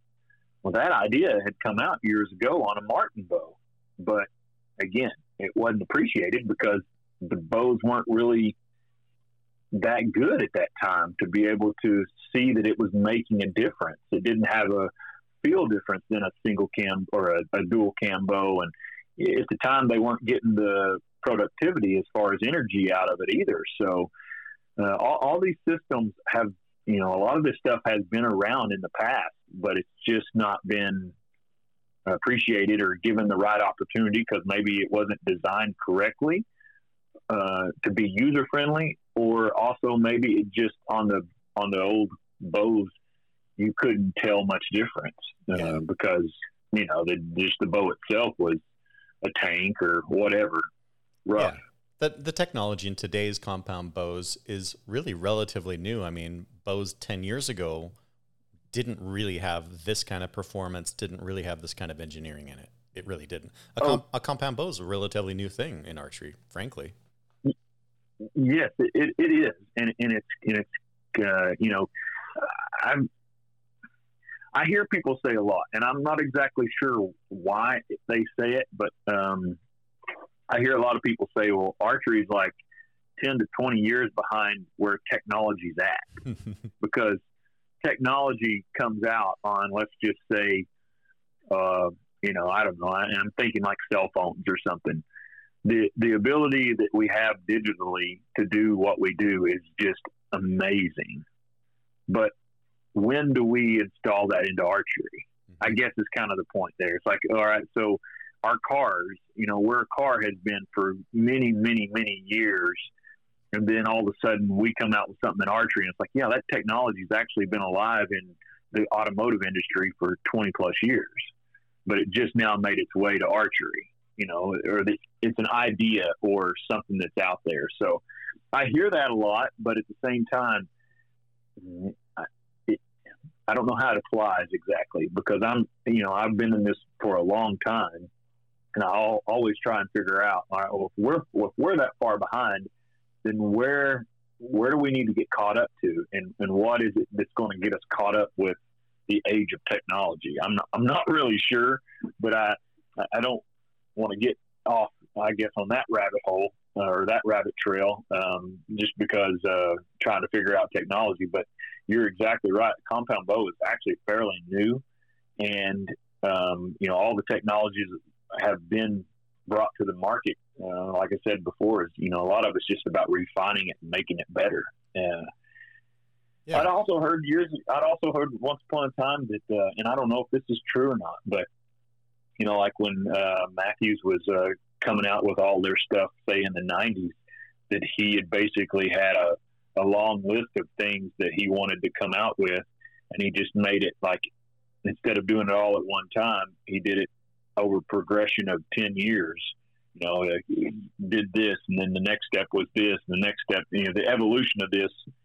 I don't know if that's true or not, um, but if you look back at their product design, you can see what they've done over the years but I also see too. I mean, this is just what uh, my thoughts and what I look at what you know everybody's doing. And I'm again, I uh, I got to say this because I don't ever want anybody thinking I'm bashing one way or the other because I appreciate what Mathews has done for archery over the years. They've been such a huge player in you know tournament archery and everything. They've kept it going. Matt is a, a wonderful uh, individual human being, that sort of thing. But a lot of these bows that we're seeing right now, it's it's really the same same model, just redesigned. Yeah. Um, not much new stuff that they're coming out with. Uh, so yeah. again, I go back to you know waiting on the new bows to come out every year, and I'm just super excited to see what someone's thinking about and what are these companies thinking, where are they going, and uh, that's something that we we have a good team of up there at Elite, and um, you know, you I hope I know I can see it, and I'm pretty sure you see it um, because you've experienced it with with the bows. But if you haven't shot an Elite or messed with one recently, and when it comes to tuning and adjustments and that that kind of stuff, uh, you've really missed out on a lot of technology that's changed or features, I'll say, and maybe not even just technology as it is a new feature. Yeah, advancements. You know, I'd say in the last three years, you know, these two things we've been talking about are monster changes. The SET technology is a monster change, and now this micro adjustable let off, I'd say that's a monster change too. I mean, this is really being able to dial in exactly what you want super easy. Again, no bow press, a couple Allen wrenches, and you get you get a level of adjustment that you really can't have in any other bow regardless of how much it costs regardless of you know how new it is these are these are really big brand new things so let's let's talk about these two flagship bows. So we've just talked on the Verdikt a little bit. I want to talk about more about it. The Verdikt just came out as of the time of this recording. Came out a couple weeks ago at the last asa super interesting looking bow. The prior evolution was the Rezults right? So now we're into the Verdikt. Yeah so um interesting thing is I have to tie the and you said let's talk about the two two new bows. Uh, I have to tie the envision into the Verdikt mm-hmm. because mm-hmm. they're they're so similar. Um, when we when we come out with the envision, the idea was let's get shorter limbs, let's get wider limbs, let's go longer, straighter riser because it creates a, a much more stable uh, and, and, a, and a better feeling bow. So when we did that with the Envision, I, will just tell you that, uh, and I've told numerous people, I actually went to the Alabama uh, tournament in uh, the ASA tournament in uh, March this year with my Envision set up, 31 inch axle to axle, my Envision set up to shoot the tournament with because I was shooting it so good. Um, and I actually didn't wind up using it because I'd done a foolish thing. And the way I had my peep sight in, long story short, my peep moved, and I didn't have time because I was working in the trailer and you know our, our booth at the event, and I didn't have time to get everything set back up to be confident in it. So I just shot my Rezult. Um, but I had it there to shoot the tournament because I was shooting it so well mm-hmm. that I had so much confidence in that bow. And I mean, I, I, I mean, it to me right now, it's the best shoot. It's the best shooting hunting bow I have ever had my hands on. I mean, it, it's got target accuracy in this bow. And so that's why I have to talk about the Envision sure. before I talk about the Verdikt because we have the same limb angle, the same uh, limb design, the same limbs, the same pocket, the same SET technology. All of that is the same on the Verdikt as it is on the Envision.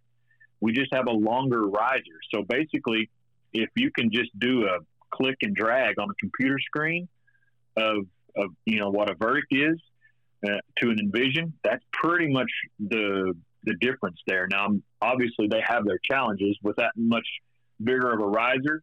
Uh, you have to figure out where the where the load balance is going to be. You have to figure out, you know, there's several things that go into that. It's not just as easy as you click and drag. yeah. But uh, uh, but you know, those were the things that had to be overcome. Well, we had the Verdikt done in uh, last year. We we could have come out with that Verdikt last year um, when we came out with the Envision, but Josh wasn't just really happy with what he was seeing in the in the performance in the cam design uh, of you know for a long target boat like that with the same cam system that was on the Rezult and everything. He just kind of he wanted to do something more with it, and I'm super super happy that he delayed it mm-hmm. because um, what we have with the Verdikt is a result of a year and a half, basically, of thinking, spending time to get it right, getting the uh, getting the right cam design, this new uh, the SPX cam system, um, and getting it right, getting the module design right, and then spending the exact amount of time they needed to to get the uh, let off the micro adjustment let off system working in this cam system. Uh, so we're getting more more performance, more more efficiency out of this cam system, uh, more energy out of this cam system than any of the cam systems we've done before. Uh, so that's the, the one thing I do love about what Josh does is he sees where he's at, he evaluates where he's at, and then he always tries to push to the next level. You know, where where can we go from here? It's never a I'm just going to throw this together because this is easy. This cam system works. Let's just do this. And sure. and I mean, obviously, you, you you would think that all of these manufacturers uh, have that mentality and to a large degree, a lot of them do. Um, but I've also worked for some of these companies in the past too that, you know, they have this cam design and they said, well, this is what we did on our, this is how we, uh, this is the cam design we have. So let's, let's just put this cam design on a longer bow and we'll call it a target bow. Right. I've seen that happen so much uh, over the years, and, and it's always been a just a real pet peeve of mine because even though that works a lot of times, because it's not like those are bad systems sure. or whatever, it, it's it's the desire and the drive to say we're building the best possible product we can build for this application, and that's that's where I've always that's where my mindset has always been is how do I build the very best bow that I can build, um, regardless of cost, regardless of, uh, uh, you know, whatever that may be. I want it to. I want to know that I'm walking out there on the competitive line with the best bow that I can possibly have. Yep. And I've not always seen that in the past from uh, people I've worked with, uh, but but Josh definitely has that, and he wants to build the best best bow he can possibly build. Him and his team of engineers they they think that way, and I, that's super appreciated. And you you see it in the product. Yeah. So let's talk about some of these interesting. I mean, it's it frankly is an evolution of of where the elite bows are going. So, for example, like you were talking about, the Envision and the Verdikt are extremely similar when you look at the design. They are shaped size wise just different. So the Envision is a 31 inch axle to axle bow, and the Verdikt is a 37 and three quarter, basically a 38. But the interesting thing in the evolution I'm seeing of the risers from these elites is like you were talking about. this riser itself is much longer, which is resulting in a flatter limb trajectory, it looks like, which traditionally is going to leave you know a little more dead in the hand feel, sort of the more hunting esque thing. But it sounds like it's also resulting in a lot easier hold and an overall better feel. Is that right? Yeah, it creates a really stable platform, and so uh, with stability uh, comes the ability to aim, and with the ability to aim, obviously results in better accuracy.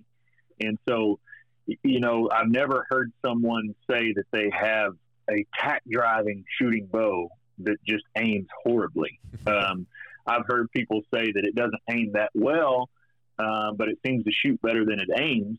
That's obviously a really good thing. If a bow shoots better than it aims, that's a really good thing. Um, but that being said, I don't typically ever hear somebody say, "Man, this bow aims amazing," but it won't hit the broadside of a barn. Right. Um, so, so when you build in the ability uh, to maximize uh, the aiming platform. And, and, that's basically what has happened with this bow is is we've tried to maximize what we know about how uh, geometry and bow design. We've tried to maximize that uh, aiming experience and, and, put it in a in a target bow because I noticed personally that the Envision aims amazing for a little short bow, I was just blown away how good the Envision aimed. And and that that same idea is put into a longer platform uh, that it just creates more stability. And so, uh, you know, when you go with a shorter limb, that allows you to have less reflex in your handle. So a straighter handle is typically a better aiming system because the more reflex you put in a, in a cam system, the more weight is distributed in front of your hand. And it seems like that creates a torque issue.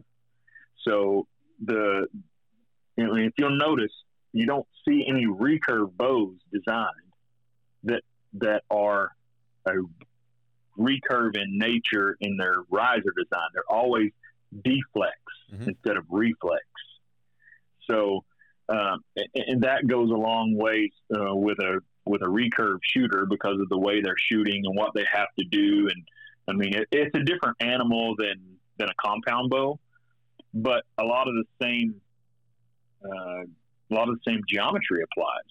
Uh, a lot of the same aiming issues apply. So, so that's why uh, you know you want to build a uh, you know, I think the better aiming bows are going to be a straighter riser design, even deflex riser design. Um, the problem is, is when you get into deflex riser design, you have to straighten up your limbs. So when you when you make a, a straighter limb, or and when I say straighter, let me, let me I'm not saying that the right way. It, it's not as flat. Yeah, you have to uh, you have to tip it up. So your limb angle gets a lot steeper mm-hmm. instead of flat. And then when it gets steeper, then the bow takes on a different feel. It's more abrasive and more uh, jumpy in your hand because instead of moving up and down, now it's moving uh, forward and back, and that's what creates that. You know, the older bows we used to shoot years ago, those limbs were really curved, and when it would shoot, I mean, it's just it has so much vibration in it and kick. You had to really hold on to the bow. You drop the bow. Right. When both bows today aren't like that, you can shoot them dead, relaxed hand, and they still don't come out of your hand for the most part when you shoot because they're so dead in hand. That's that that name that that phrase "dead in hand" is because of the limb design. Ultimately, I mean, cam design has a big part in that, but ultimately, it's the limb design and the limb angle and so um, the Verdikt and the envision both have the same same kind of design to them as far as that goes. So they're both very dead in hand. And you know, it sounds crazy, but uh, I had a guy tell me yesterday he thinks the Verdikt is more dead in hand than his hunting bow, his hmm. envision. Yeah, and it, it, it, honestly, that doesn't doesn't surprise me because they're very they're almost identical in their design, with the exception of the long riser. Well, the longer that riser is, the more weight that's in that riser. That gives vibration uh, more places to go.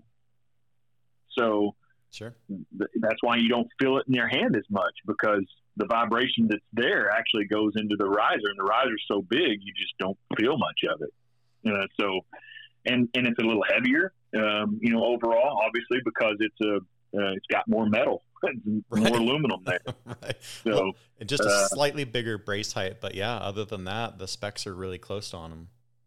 Yeah, yeah, very very similar. So, what has it, the backstory of the Verdikt is basically it was the next revolution or evolution of the Rezult, but uh, the the powers that be that at Elite decided, hey, let's let's put a little bit more thought and time into uh, the cams, which is this all new cam system for it, and then this this new let off system, right? Yeah, yeah, pretty much. It's it's building off the platform that you know is successful in the Envision, and uh, obviously the uh, the riser being so much longer than a Rezult riser. Um, you know, it it takes more um, takes more uh, man, just in general, it just takes more money uh, because you know you, you, that's a that's a big piece of aluminum you're buying. so um, you know, with all of that being said, I mean, you look at the cost of target bows and what they are, and and honestly, I'm I'm blown away that our costs are still reasonable compared to some of the other bow prices that are out there in target bows. I mean, that bow is sixteen ninety nine. Mm-hmm um, and you look at some of the other target bows that are out there, they're eighteen ninety nine, nineteen ninety nine. I mean, it's just they're really, really expensive.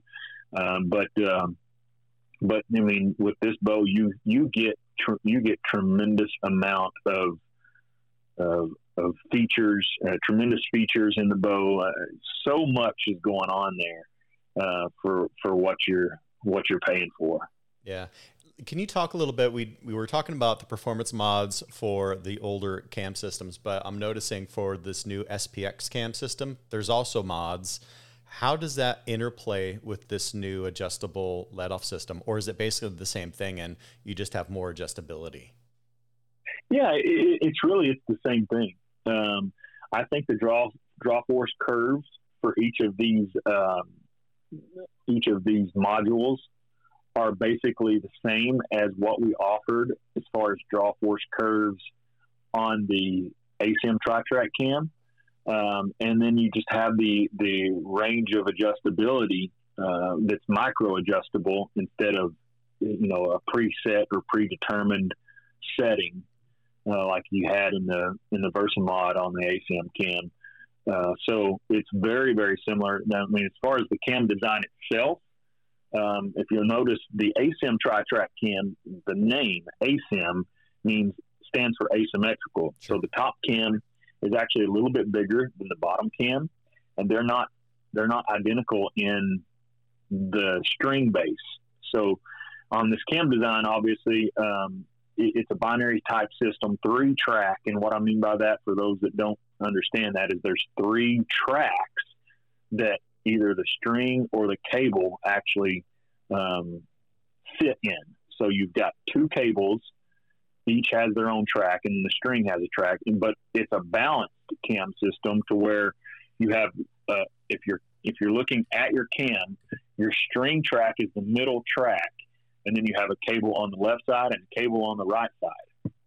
And so that balances out the load system uh, on top and bottom, and your string is in the middle between those two. So when you draw the when you draw the bow back, you don't get a change in the in the lean or a change of the balance of where the where the uh, load is actually going. So in a two track cam system, which is a string track and then both cables actually work in the same track.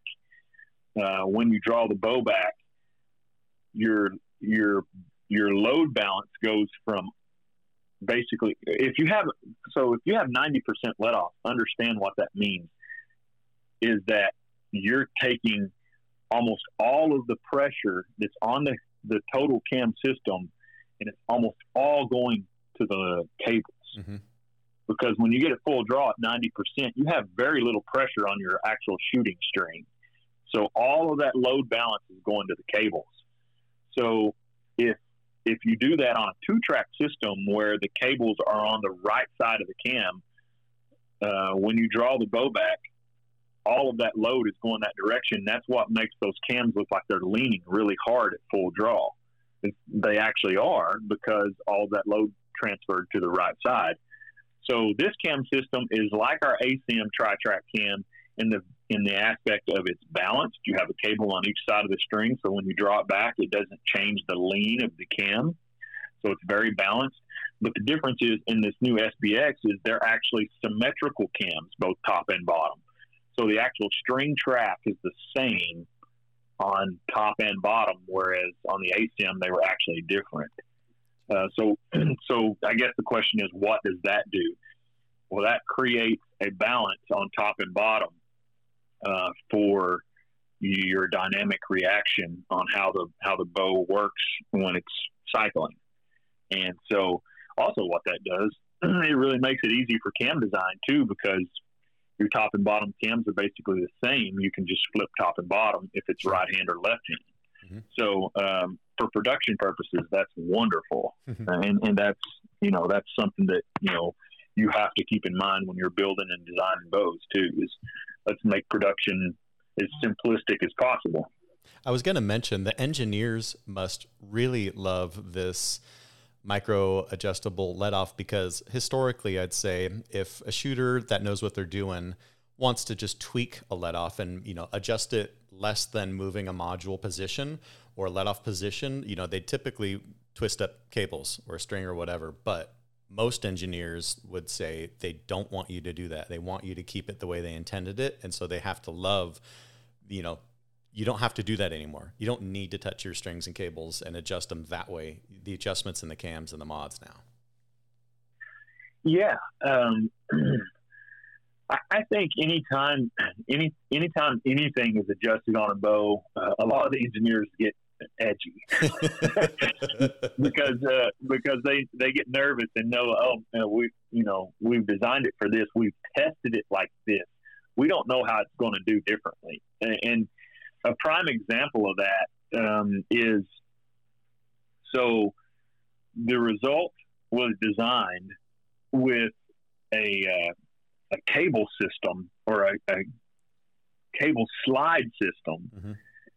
Uh, and then when we came out with the Rezult 36, uh, Josh wanted to keep the continuity uh, between the two bows and leave that same design on the Rezult instead of putting a roller system on it. Well, if you know anything about those bows, you'll see that that, that design uh, for that cable slide system, the way it attaches to the bow, it's the same exact footprint as our roller guard system. So you can literally put a roller system on the bow and it mounts up just absolutely perfect. And some of the shooters have actually done that. Boy, it makes him nervous though because he hasn't tested it. You know, it hasn't went through the rigorous engineering testing to see what what uh, you know how that affects the bow. And so, um, you know, some of the pro staff guys are like, "Hey, Josh, can we do this?" He's like, "Well, we don't offer it that way." And then you're going to get people that are going to want to buy it that way when they see you shooting it that way. Right. Um, and so that's that that makes them nervous about those things. That being said, they also understand that uh, you know they give a lot of leeway to some of their professional shooters to be able to try and experiment with things uh, for the simple fact that that's where we learn. Yeah. You know, sometimes you you have to you have to give these guys leeway, and then you know they start figuring something out, and then you know they in turn bring that back, and then that's where new product and development comes from. So, um, so so sometimes we have that going on too. And, but yeah, you're right. Anytime something has changed there, uh, those engineers they they get a little squirmy. well, you you brought up an interesting also uh, another option and another thing that's interesting about this Verdikt that I didn't notice until I started looking at it, which is just what you're talking about. So I would say typically when you see a roller guard system versus the slide guard system, that roller guard's usually fixed and you really have no adjustment in it. It's just there and that's what you get and you don't get to mess with your with your cable guard positioning. But this one is like you were talking about, it's an adjustable roller guard. So how it attaches and affixes to the riser, you can move that left and right still now, right? Yeah, absolutely. Our LTR system, which stands for linear tuning, excuse me, that little thing's come back.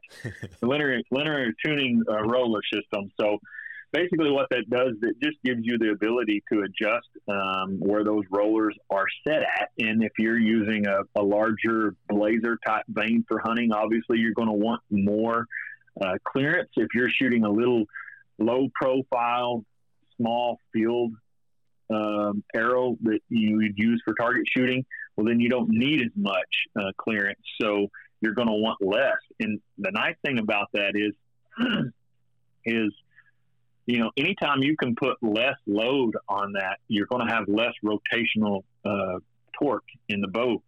So, you know, you want as little as you can, but you also want the ability to adjust that. And so, uh, the preset, predetermined, this is our pressure, this is where it's at, this is where this is designed at kind of mentality and thinking is I get where they're coming from, but you again, what I was talking about earlier, if you design a bow at 40 pound peak weight and then you also offer that same bow at 80 pound peak weight, there is nowhere close to the same tension and uh, rotational uh, torque on that riser at 40 as there is at 70 and 80.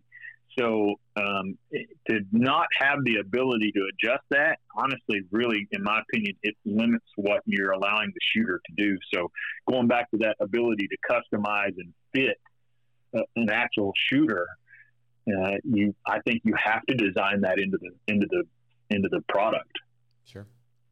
Yeah, it's crazy. One of the other last things I kind of want to talk about was when I was looking at the Envision, the the flagship hunting one it's a little um, short axle to axle for me. But then I started looking at when you know when you're actually looking at it and what ATA means to me and what's important to it for me is the string angle. That's all that I care yeah. about is the string angle. And so it was interesting that Elite is pointing out the fact that the cams have a pretty decent size to them. So when you're actually at full draw, which is where the string angle comes into play, it's not as bad as you think. It wouldn't be as sharp as you would think. It's actually a pretty decent string angle. Is that right? Yeah, so something that uh, I, wish that the archery trade association would actually do, and it would probably just take a manufacturer standing up and being the first ones to do it. And I, you know, my years and my tenure at PSE, I tried to get them to do it, um, but they didn't want to. And so far, I don't know that Elite wants to do it either.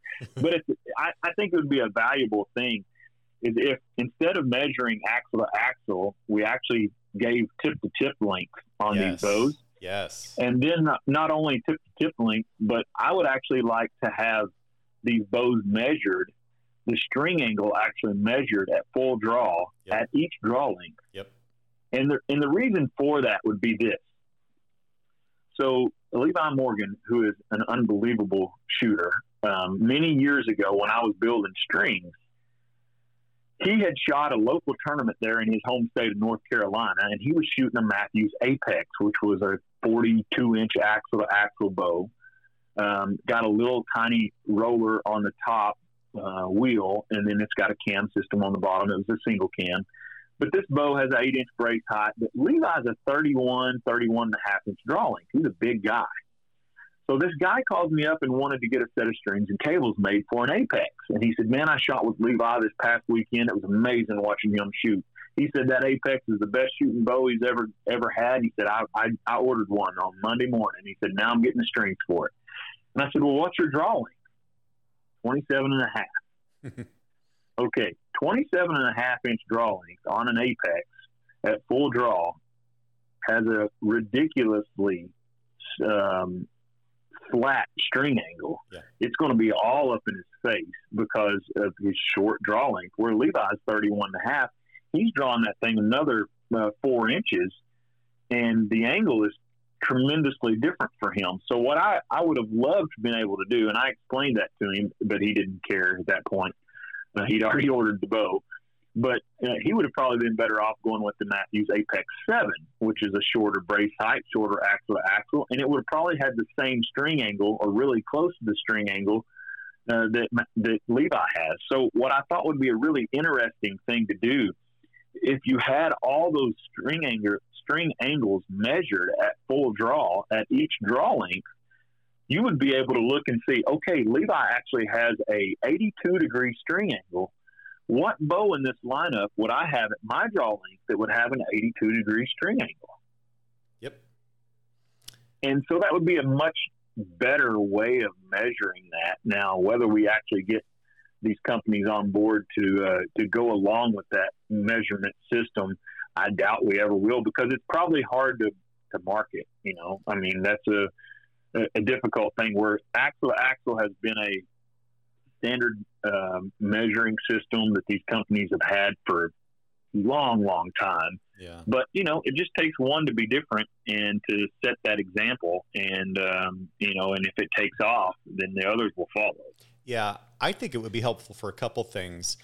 Like we were talking about, these bows have evolved quite a bit since they probably created the axle to axle measurement, and I've certainly noticed between a target bow that you know has the more upright limbs traditionally, and the the brand new, you know, there's past parallel limbs now often I've seen a bow where when you're at full draw and you're looking at what that measurement is from the end of the string to the end of the string, it's sometimes now below the limb, you know? So it's actually yeah. maybe even below the ATA versus a different bow that's just designed differently is going to have a much greater range. And where I personally find it very helpful and would love that measurement is let's say I want a target bow and I want a hunting bow, two different bows, but I want them as close as I can you know, to fit me the same so that whether I'm hunting or I'm competing, you get the same feel and the same string angle and all that good stuff. Well, then I can have the measurement and I could find out, you know, the envision in this draw length that matches my target bow for this draw length. And then I can yeah. be confident that they'll both shoot the same and feel the same for me. That'd be great. Yeah. And, and, and also from a shooting standpoint, do you, I mean, you realize over the years of collective data that, uh, you know, someone has in their, um, you know, in their tenure as a shooter, basically, they could be able to say, you know, I've had my most success with yeah. bows with this string angle right here in this in this area, you know, and so that would really help. Just like you said, I mean, you like that longer, a little bit longer axle axle than typical hunting um, bows um, for the eastern part of the United States because you know most of the eastern and Midwest are tree stand hunters, and then western guys are spot and stop pretty much. You know, so uh, just the the difference in the game and what you're hunting and that sort of stuff, and in the in the distance of shot. I mean, you go to Louisiana, it's so funny. In my territory, you know, we also uh, manufacture and sell CBE. So in Louisiana, I don't hardly ever sell a five pin sight I don't sell many three pin sights, mm-hmm. but I sell a pile of single pin sights. Well, you know why? Have you ever hunted in Louisiana? It's thick as can be. Right. You don't shoot very far. Um, it, it's it's swampy. It's nasty. It's it, you know it just depends on where you're at, but it's thick. And uh, in Missouri, I sell a whole lot of five pin sights. Sure. Well, yeah. I mean, right on the edge of a bean field and cornfield, you know, you can shoot a long ways. So it's just a totally different uh, demographic. And so, I mean, you, you wind up with, you know, all these different uh, features that are needed in one area versus another. That's why we sell a lot of really short bows in the South, where out West you sell a whole lot longer bows, mm-hmm. uh, a whole lot more longer ones. So it, it's just the, just the difference in the style and what, you know, people are trying to accomplish. Yeah, I love it. Well, this has been amazing. I've certainly found out a lot. I love going over the features of the elites because, like we talked about, there's plenty of manufacturers that are making minor tweaks, but you know, we're talking about these huge steps forward in technology with some of the elite stuff. This the SET technology, I think, is a huge step that nobody's even thinking about messing with. Every other pocket system is static, but this is moving it in a great way. These roller guards that you can move, and then this micro adjustability for for let off is is something great. So everybody is doing a good job there. Then, of course, the handle. That's actually my favorite part of the elites. I just love that handle, man. Yeah, you know, so so one thing, uh, you know, that I have to answer um, to the critics of SET is it's too much adjustability. It's too much moving. I want it simple where it's just locked in. Hmm. Okay, so I hear that. Um, I'm I'm also that I'm also that guy as well. I like things simple. So one of the things I wanted to make sure of when I shot these bows and when I set this system up was how stable is this system. So I have a there is a lockdown screw on SET. So I took the lockdown completely out. I shot three consecutive Vegas rounds and it never moved. I mean, the point. I mean, it's still hitting still hitting X's with no set screw in it, and it never moved in 90 shots. So I, I know how stable it is. I know how solid it is. I know it's not going to move, and, and that's one of those things. It's not going to move unless you want it to move. Uh, so those are one of the things that you know uh, that I have to, uh, you know, those, when somebody's uh, a critic of the system, too many screws, too much adjustability. I want it simple, and I think, well, you really obviously don't understand how difficult some of this stuff is to actually get to the point of perfection for every shooter that's out there. Um, and that's what we're trying to do is fit a really broad spectrum of people um, and, and make it tunable and then actually make it really shop friendly. I mean, that's what I was telling you about up there in Kansas City, got him set up in 40 minutes. I mean, my goodness, that's uh, shop owners should love that because I hear all the time, ah, it takes me a couple hours to get one really dialed in from top to bottom. I mean, you cut your time in half with these bows. For sure. So. Mm-hmm. You can. And yeah, you know, keeping it simple is is certainly nice, but I would think most archers are in the business of trying to be as accurate as possible, as lethal as possible. That's kind of why we get into archery, particularly target archery. So you got to have the adjustment. You know, when you look at a sports car, do you see sports cars that don't have any adjustment to them and you just have to run what you brung? Not so much. You, you want to get a lot of adjustability because you need the performance and you need, like we were talking about with tuning a broadhead.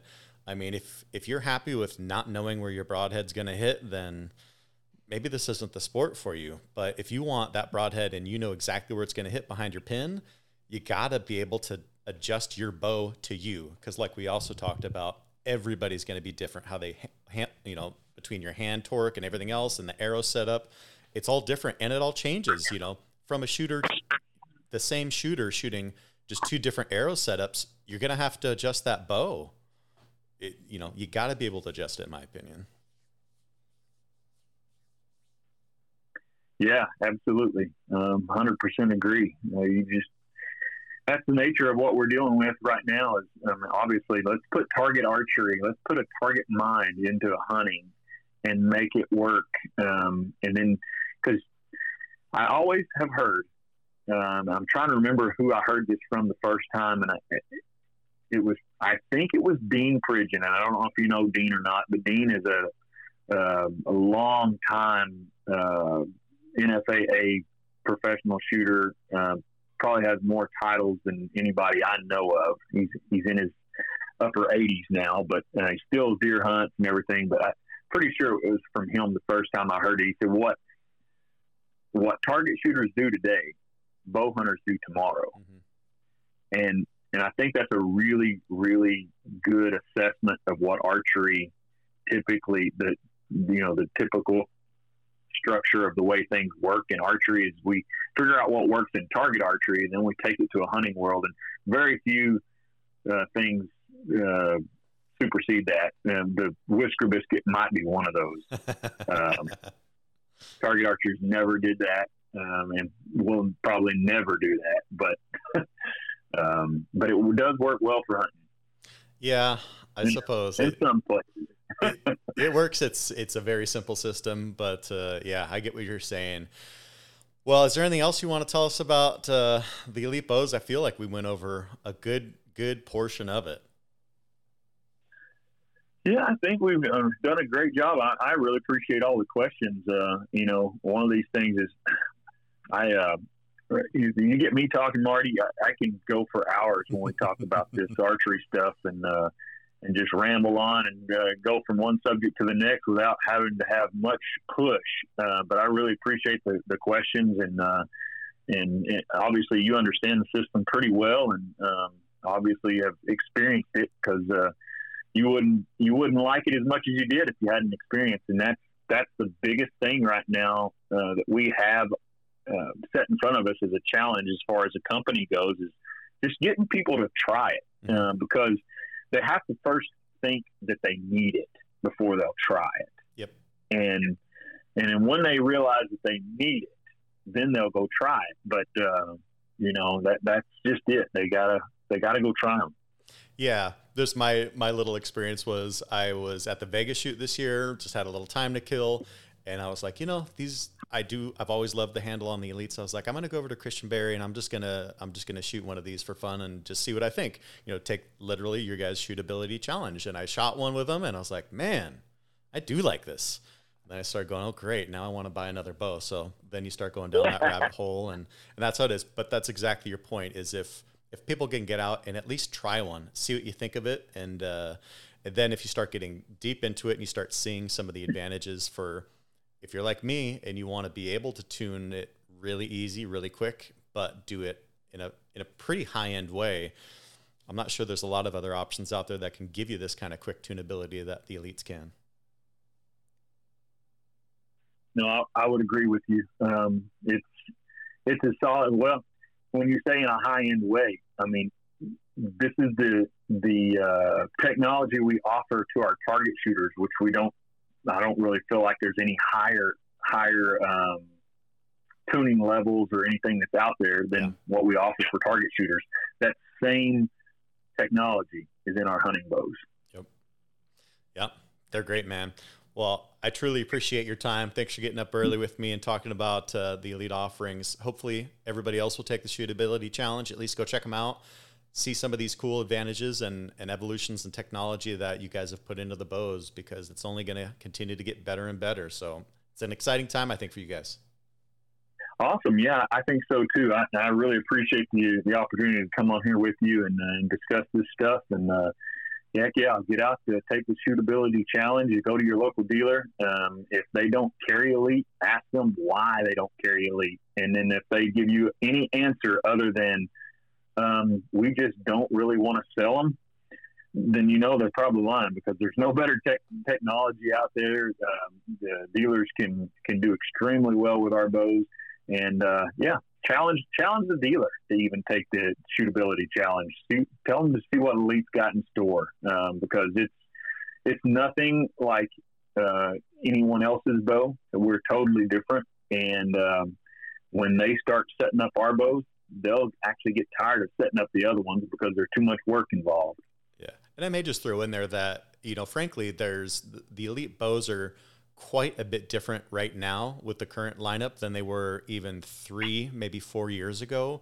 And I wonder if there's you know some folks that maybe whatever they had opinions about it or the company from several years ago that things have changed quite a bit, not just at elite, but with the bows in just the last couple of years. So it may be time to kind of give it another try. That's that's literally the, the sort of thought I had was I was thinking of old elite bows and I didn't, you know, I just was shooting a different bow and all of a sudden I just said, you know, this does have something new. Maybe I'll go take a look at it. And it just opened my eyes and it is just a lot different than it used to be only a handful of years ago. Yeah, and you know one thing I didn't add to this conversation was we we've talked about flagship bows, which that's all Elite ever actually used to be was a high end bow company. We didn't really have a value bow, or we didn't have an introductory bow, and now the the whole company is just different. Um, you know, with our Ember, which is a super super good bow, 15 to 29 inch draw length adjustability, 10 to 60 pounds. We got a basin that's uh, basically the big brother of the Ember that goes 16 to 30 inch draw from 20 to 70 pounds. Super, super adjustable. So that gets the kids, that gets the women, that gets the whole family mm-hmm. in elite. And then we've got mid-range price bro- price bows with the terrain that's like a 699 bow that has adjustable uh, draw length from 25 and a half to 31 and a half. It's super lightweight, 3.9 pounds. It's an awesome hunting bow and then uh, then obviously our flagship bows uh, that we've been talking about. But we have a the whole experience. So we we can we can outfit the whole family now. Where you know Elite a few years ago was just a high end bow company, and uh, uh you hit the nail on the head there uh, because we're definitely not the same Elite that we were even three years ago uh, when we introduced introduced the Ember. Everything that was about that was two years ago, and it, since then it's been a it, has been an interesting change to the company. What we've seen. Yeah, I think it's great. Well, again, I really appreciate your time, and you know your shooting resume precedes itself. You're an amazing shooter as well. So take it from the uh, you know the pros that shoot the bows. They know what they're talking about, and all that technology is now in your hunting bows and your target bows. So it's a good deal, man. Appreciate it. Yes, sir. Thank you. I appreciate it.